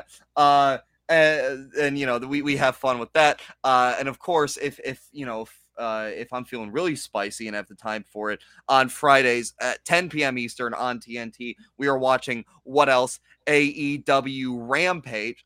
It is the show that y'all been waiting on. It's the show that y'all been waiting on us to tweet about, and we do sometimes. So come check us out there. On top of all of that, um, dearest Austin likes to keep up with and maybe even sometimes live tweet about um, all of the major company pay per views. And we like to tell you about them because, you know, especially for the noobs out there, what better jumping on point than kind of like these big event pay per views? They are, they are crazy shit. Yeah, they're not free events, but if you but if you're just but if you're willing to eat a cost on them, they, they are a great jumping off point because then absolutely storylines are explained to you, and then like wow, this big exciting show that I can then keep following. Absolutely. So, my friend, what is on the docket coming up? Sure. So, for Impact Wrestling on their uh, Impact Plus, uh, that's their streaming service. I believe they also you also can get this for if you subscribe to their YouTube Premium channel. Uh, I believe they have. Cha- that's another thing. March 24th. It is Sacrifice. The numbers Sacrifice. don't lie. And they spell disaster for somebody. We don't have any matches yet but somebody oh, they're gonna spell disaster for somebody. I'll tell you that right now. Uh, then for the dub dub E, we the have bad. WrestleMania goes, goes Hollywood. Hollywood. We got Roman Reigns versus Cody Rhodes for the Ooh Woo Championship. Ooh Woo. Uh, we got Charlotte versus Rhea Ripley for the SmackDown title. Bianca Belair versus Asuka for the Raw title. Uh, we have Brock Lesnar versus Omos. Yeah, I've been hearing some like discoursing and memeing about how the fact yeah. that's like pointless or something. Yeah, but but you got to think about the casuals, David. Omos is seven feet tall and he's a big giant v giant. You know, you got to think about the casuals. It's all about the money. Oh, how No, the mighty have Who fallen. gives a shit about creative, fulfilling storylines? It is about the money. It's about it's a we're going Hollywood. We got to sell out. That's how it works. Yep. And then Gunther, the Intercontinental Champion, will be Oh. defending his belt against somebody. Oh, we don't know yet. Not I yet. There will be a match to determine it but Oh, it will be. Ha- it will be. It, it has been announced. it- It's between Drew McIntyre, L.A. Knight, yeah, Sheamus, Oh. Kofi Kingston, and Karrion Oh. Kross. oh, Um, oh, oh, yes. a lot of good names there. Who do I most want to? Do? I probably Drew. Probably Drew. Yeah, Drew deserves. who I'd most After want on that Drew there. did not get to win at Clash of the Castle, he he definitely deserves a little bit of something, something. He can have a big old like we're gonna beat the shit out of each other for realsies fight with Yes. That'd be sick. Uh, Gunther, yeah, that Who had who had 88 power on the fucking 2K he's, announcement, I feel like that was completely 89. It's like mm, it's that was hundred percent accidental, Oh, it was. but, But it's, it sure is funny how they god damn it! accidentally giving him Nazi imagery. After we almost accidentally gave him a Nazi name. Dude, dude, I swear to God, the guy that originally pitched Heidenreich as a not as an unfrozen caveman He is, Nazi, he is sneaking it in he's- there. he's gotta be sneaking it in there. I'm telling you, he wants to get that idea over one way or the other. Yeah, And then he keeps getting caught by the internet. yeah, but that's that's April first and April second is WrestleMania. Also, Ooh. WrestleMania weekend, a shitload of indie events happen at WrestleMania that I You're will not get- all go over here until maybe closer to if I feel like it. Um, Absolutely. And then for AEW, we are dropping this the day of Revolution. So- Revolution. So the next pay per view will pro will probably be Double or Nothing in Yes, May. Yes, I think it there is. might there might be a Yeah. special Dynamite somewhere in there in between. Oh, we always got to have the special like in between dynamite. But next pay per view is is is DON, and we obviously know nothing because Revolution's about to happen. we are recording this before Revolution even happens, so we don't know what's going to go on at Double or Nothing. We have not we have not a goddamn clue. But Revolution's gonna be sick. They got all the stipulations. Yeah. Oops. Uh, Rev- AEW Revolution 2023. Oops. All stipulations. Actually, I'm looking at it, and there are um the o- there's there is only one normal singles match on the Yes. paper on the Yeah, we got we got Iron we got the Iron Man match. We got the Texas Death match. We got four way four way tags, three way match for the women's six man tag titles, the, tag. the final burial match, but banned from Yeah. JS, banned from ringside. Ringside. Wardlow and Joe is the only normal one on one match. Oops. All stipulations. Yeah. Oh my god. So double or nothing. Keep keep an eye on that as we go forward. Yeah, hell yeah. And be sure to check out all that good stuff on the Twitter. If you like, for whatever reason, lis- listening to us ramble about wrestling for a few hours at a time. I mean, the voices carry over. It's still us over on the Twitter. So what are you what are you waiting for? Come check it out. But of course, if you want to get in super direct contact with us, you have the option, you know, a little more long form than the, you know, character limits of the tweeter. Uh, you can you can email us at noobs and knockoutspod at gmail.com. That's noobs, the word and this time, knockoutspod at gmail.com. Come, come say come say hi to us there. Tell us what you think about the show. Request things you want to see us cover on the show. Tell us how based and red pilled you think our our hot takes are. Tell us that they're fucking dumb. I don't know. Just start discourse with us or say hi. We love people saying hi. We would love to say hi back. Noobs and knockoutspod at gmail.com. And of course, finally, uh, we are also on Patreon. We are also the Noobs and Knockouts podcast on Patreon. You can find the link for that in our Twitter. $1 a month gives you early access to episodes and a shout out at the end of each episode. A shout out to uh, the Sugar Daddy, Kyle Smith, for his contribution to our show. Uh, uh, th- enjoy your perks, buddy. Uh, if you want to enjoy your perks along with our boy Kyle, uh, be extra special, sure, to to drop us to, drop us that dollarino, just a single singular bone over on the Patreon helps us out, and you know just gets you gets you a little bit a little bit of bonus time and you know some parasocial acknowledgement. Who doesn't love that stuff? Hey, so Noobs and Knockouts podcast on Patreon. Once again, the link for that is in our Twitter. See y'all next time. Hasta luego.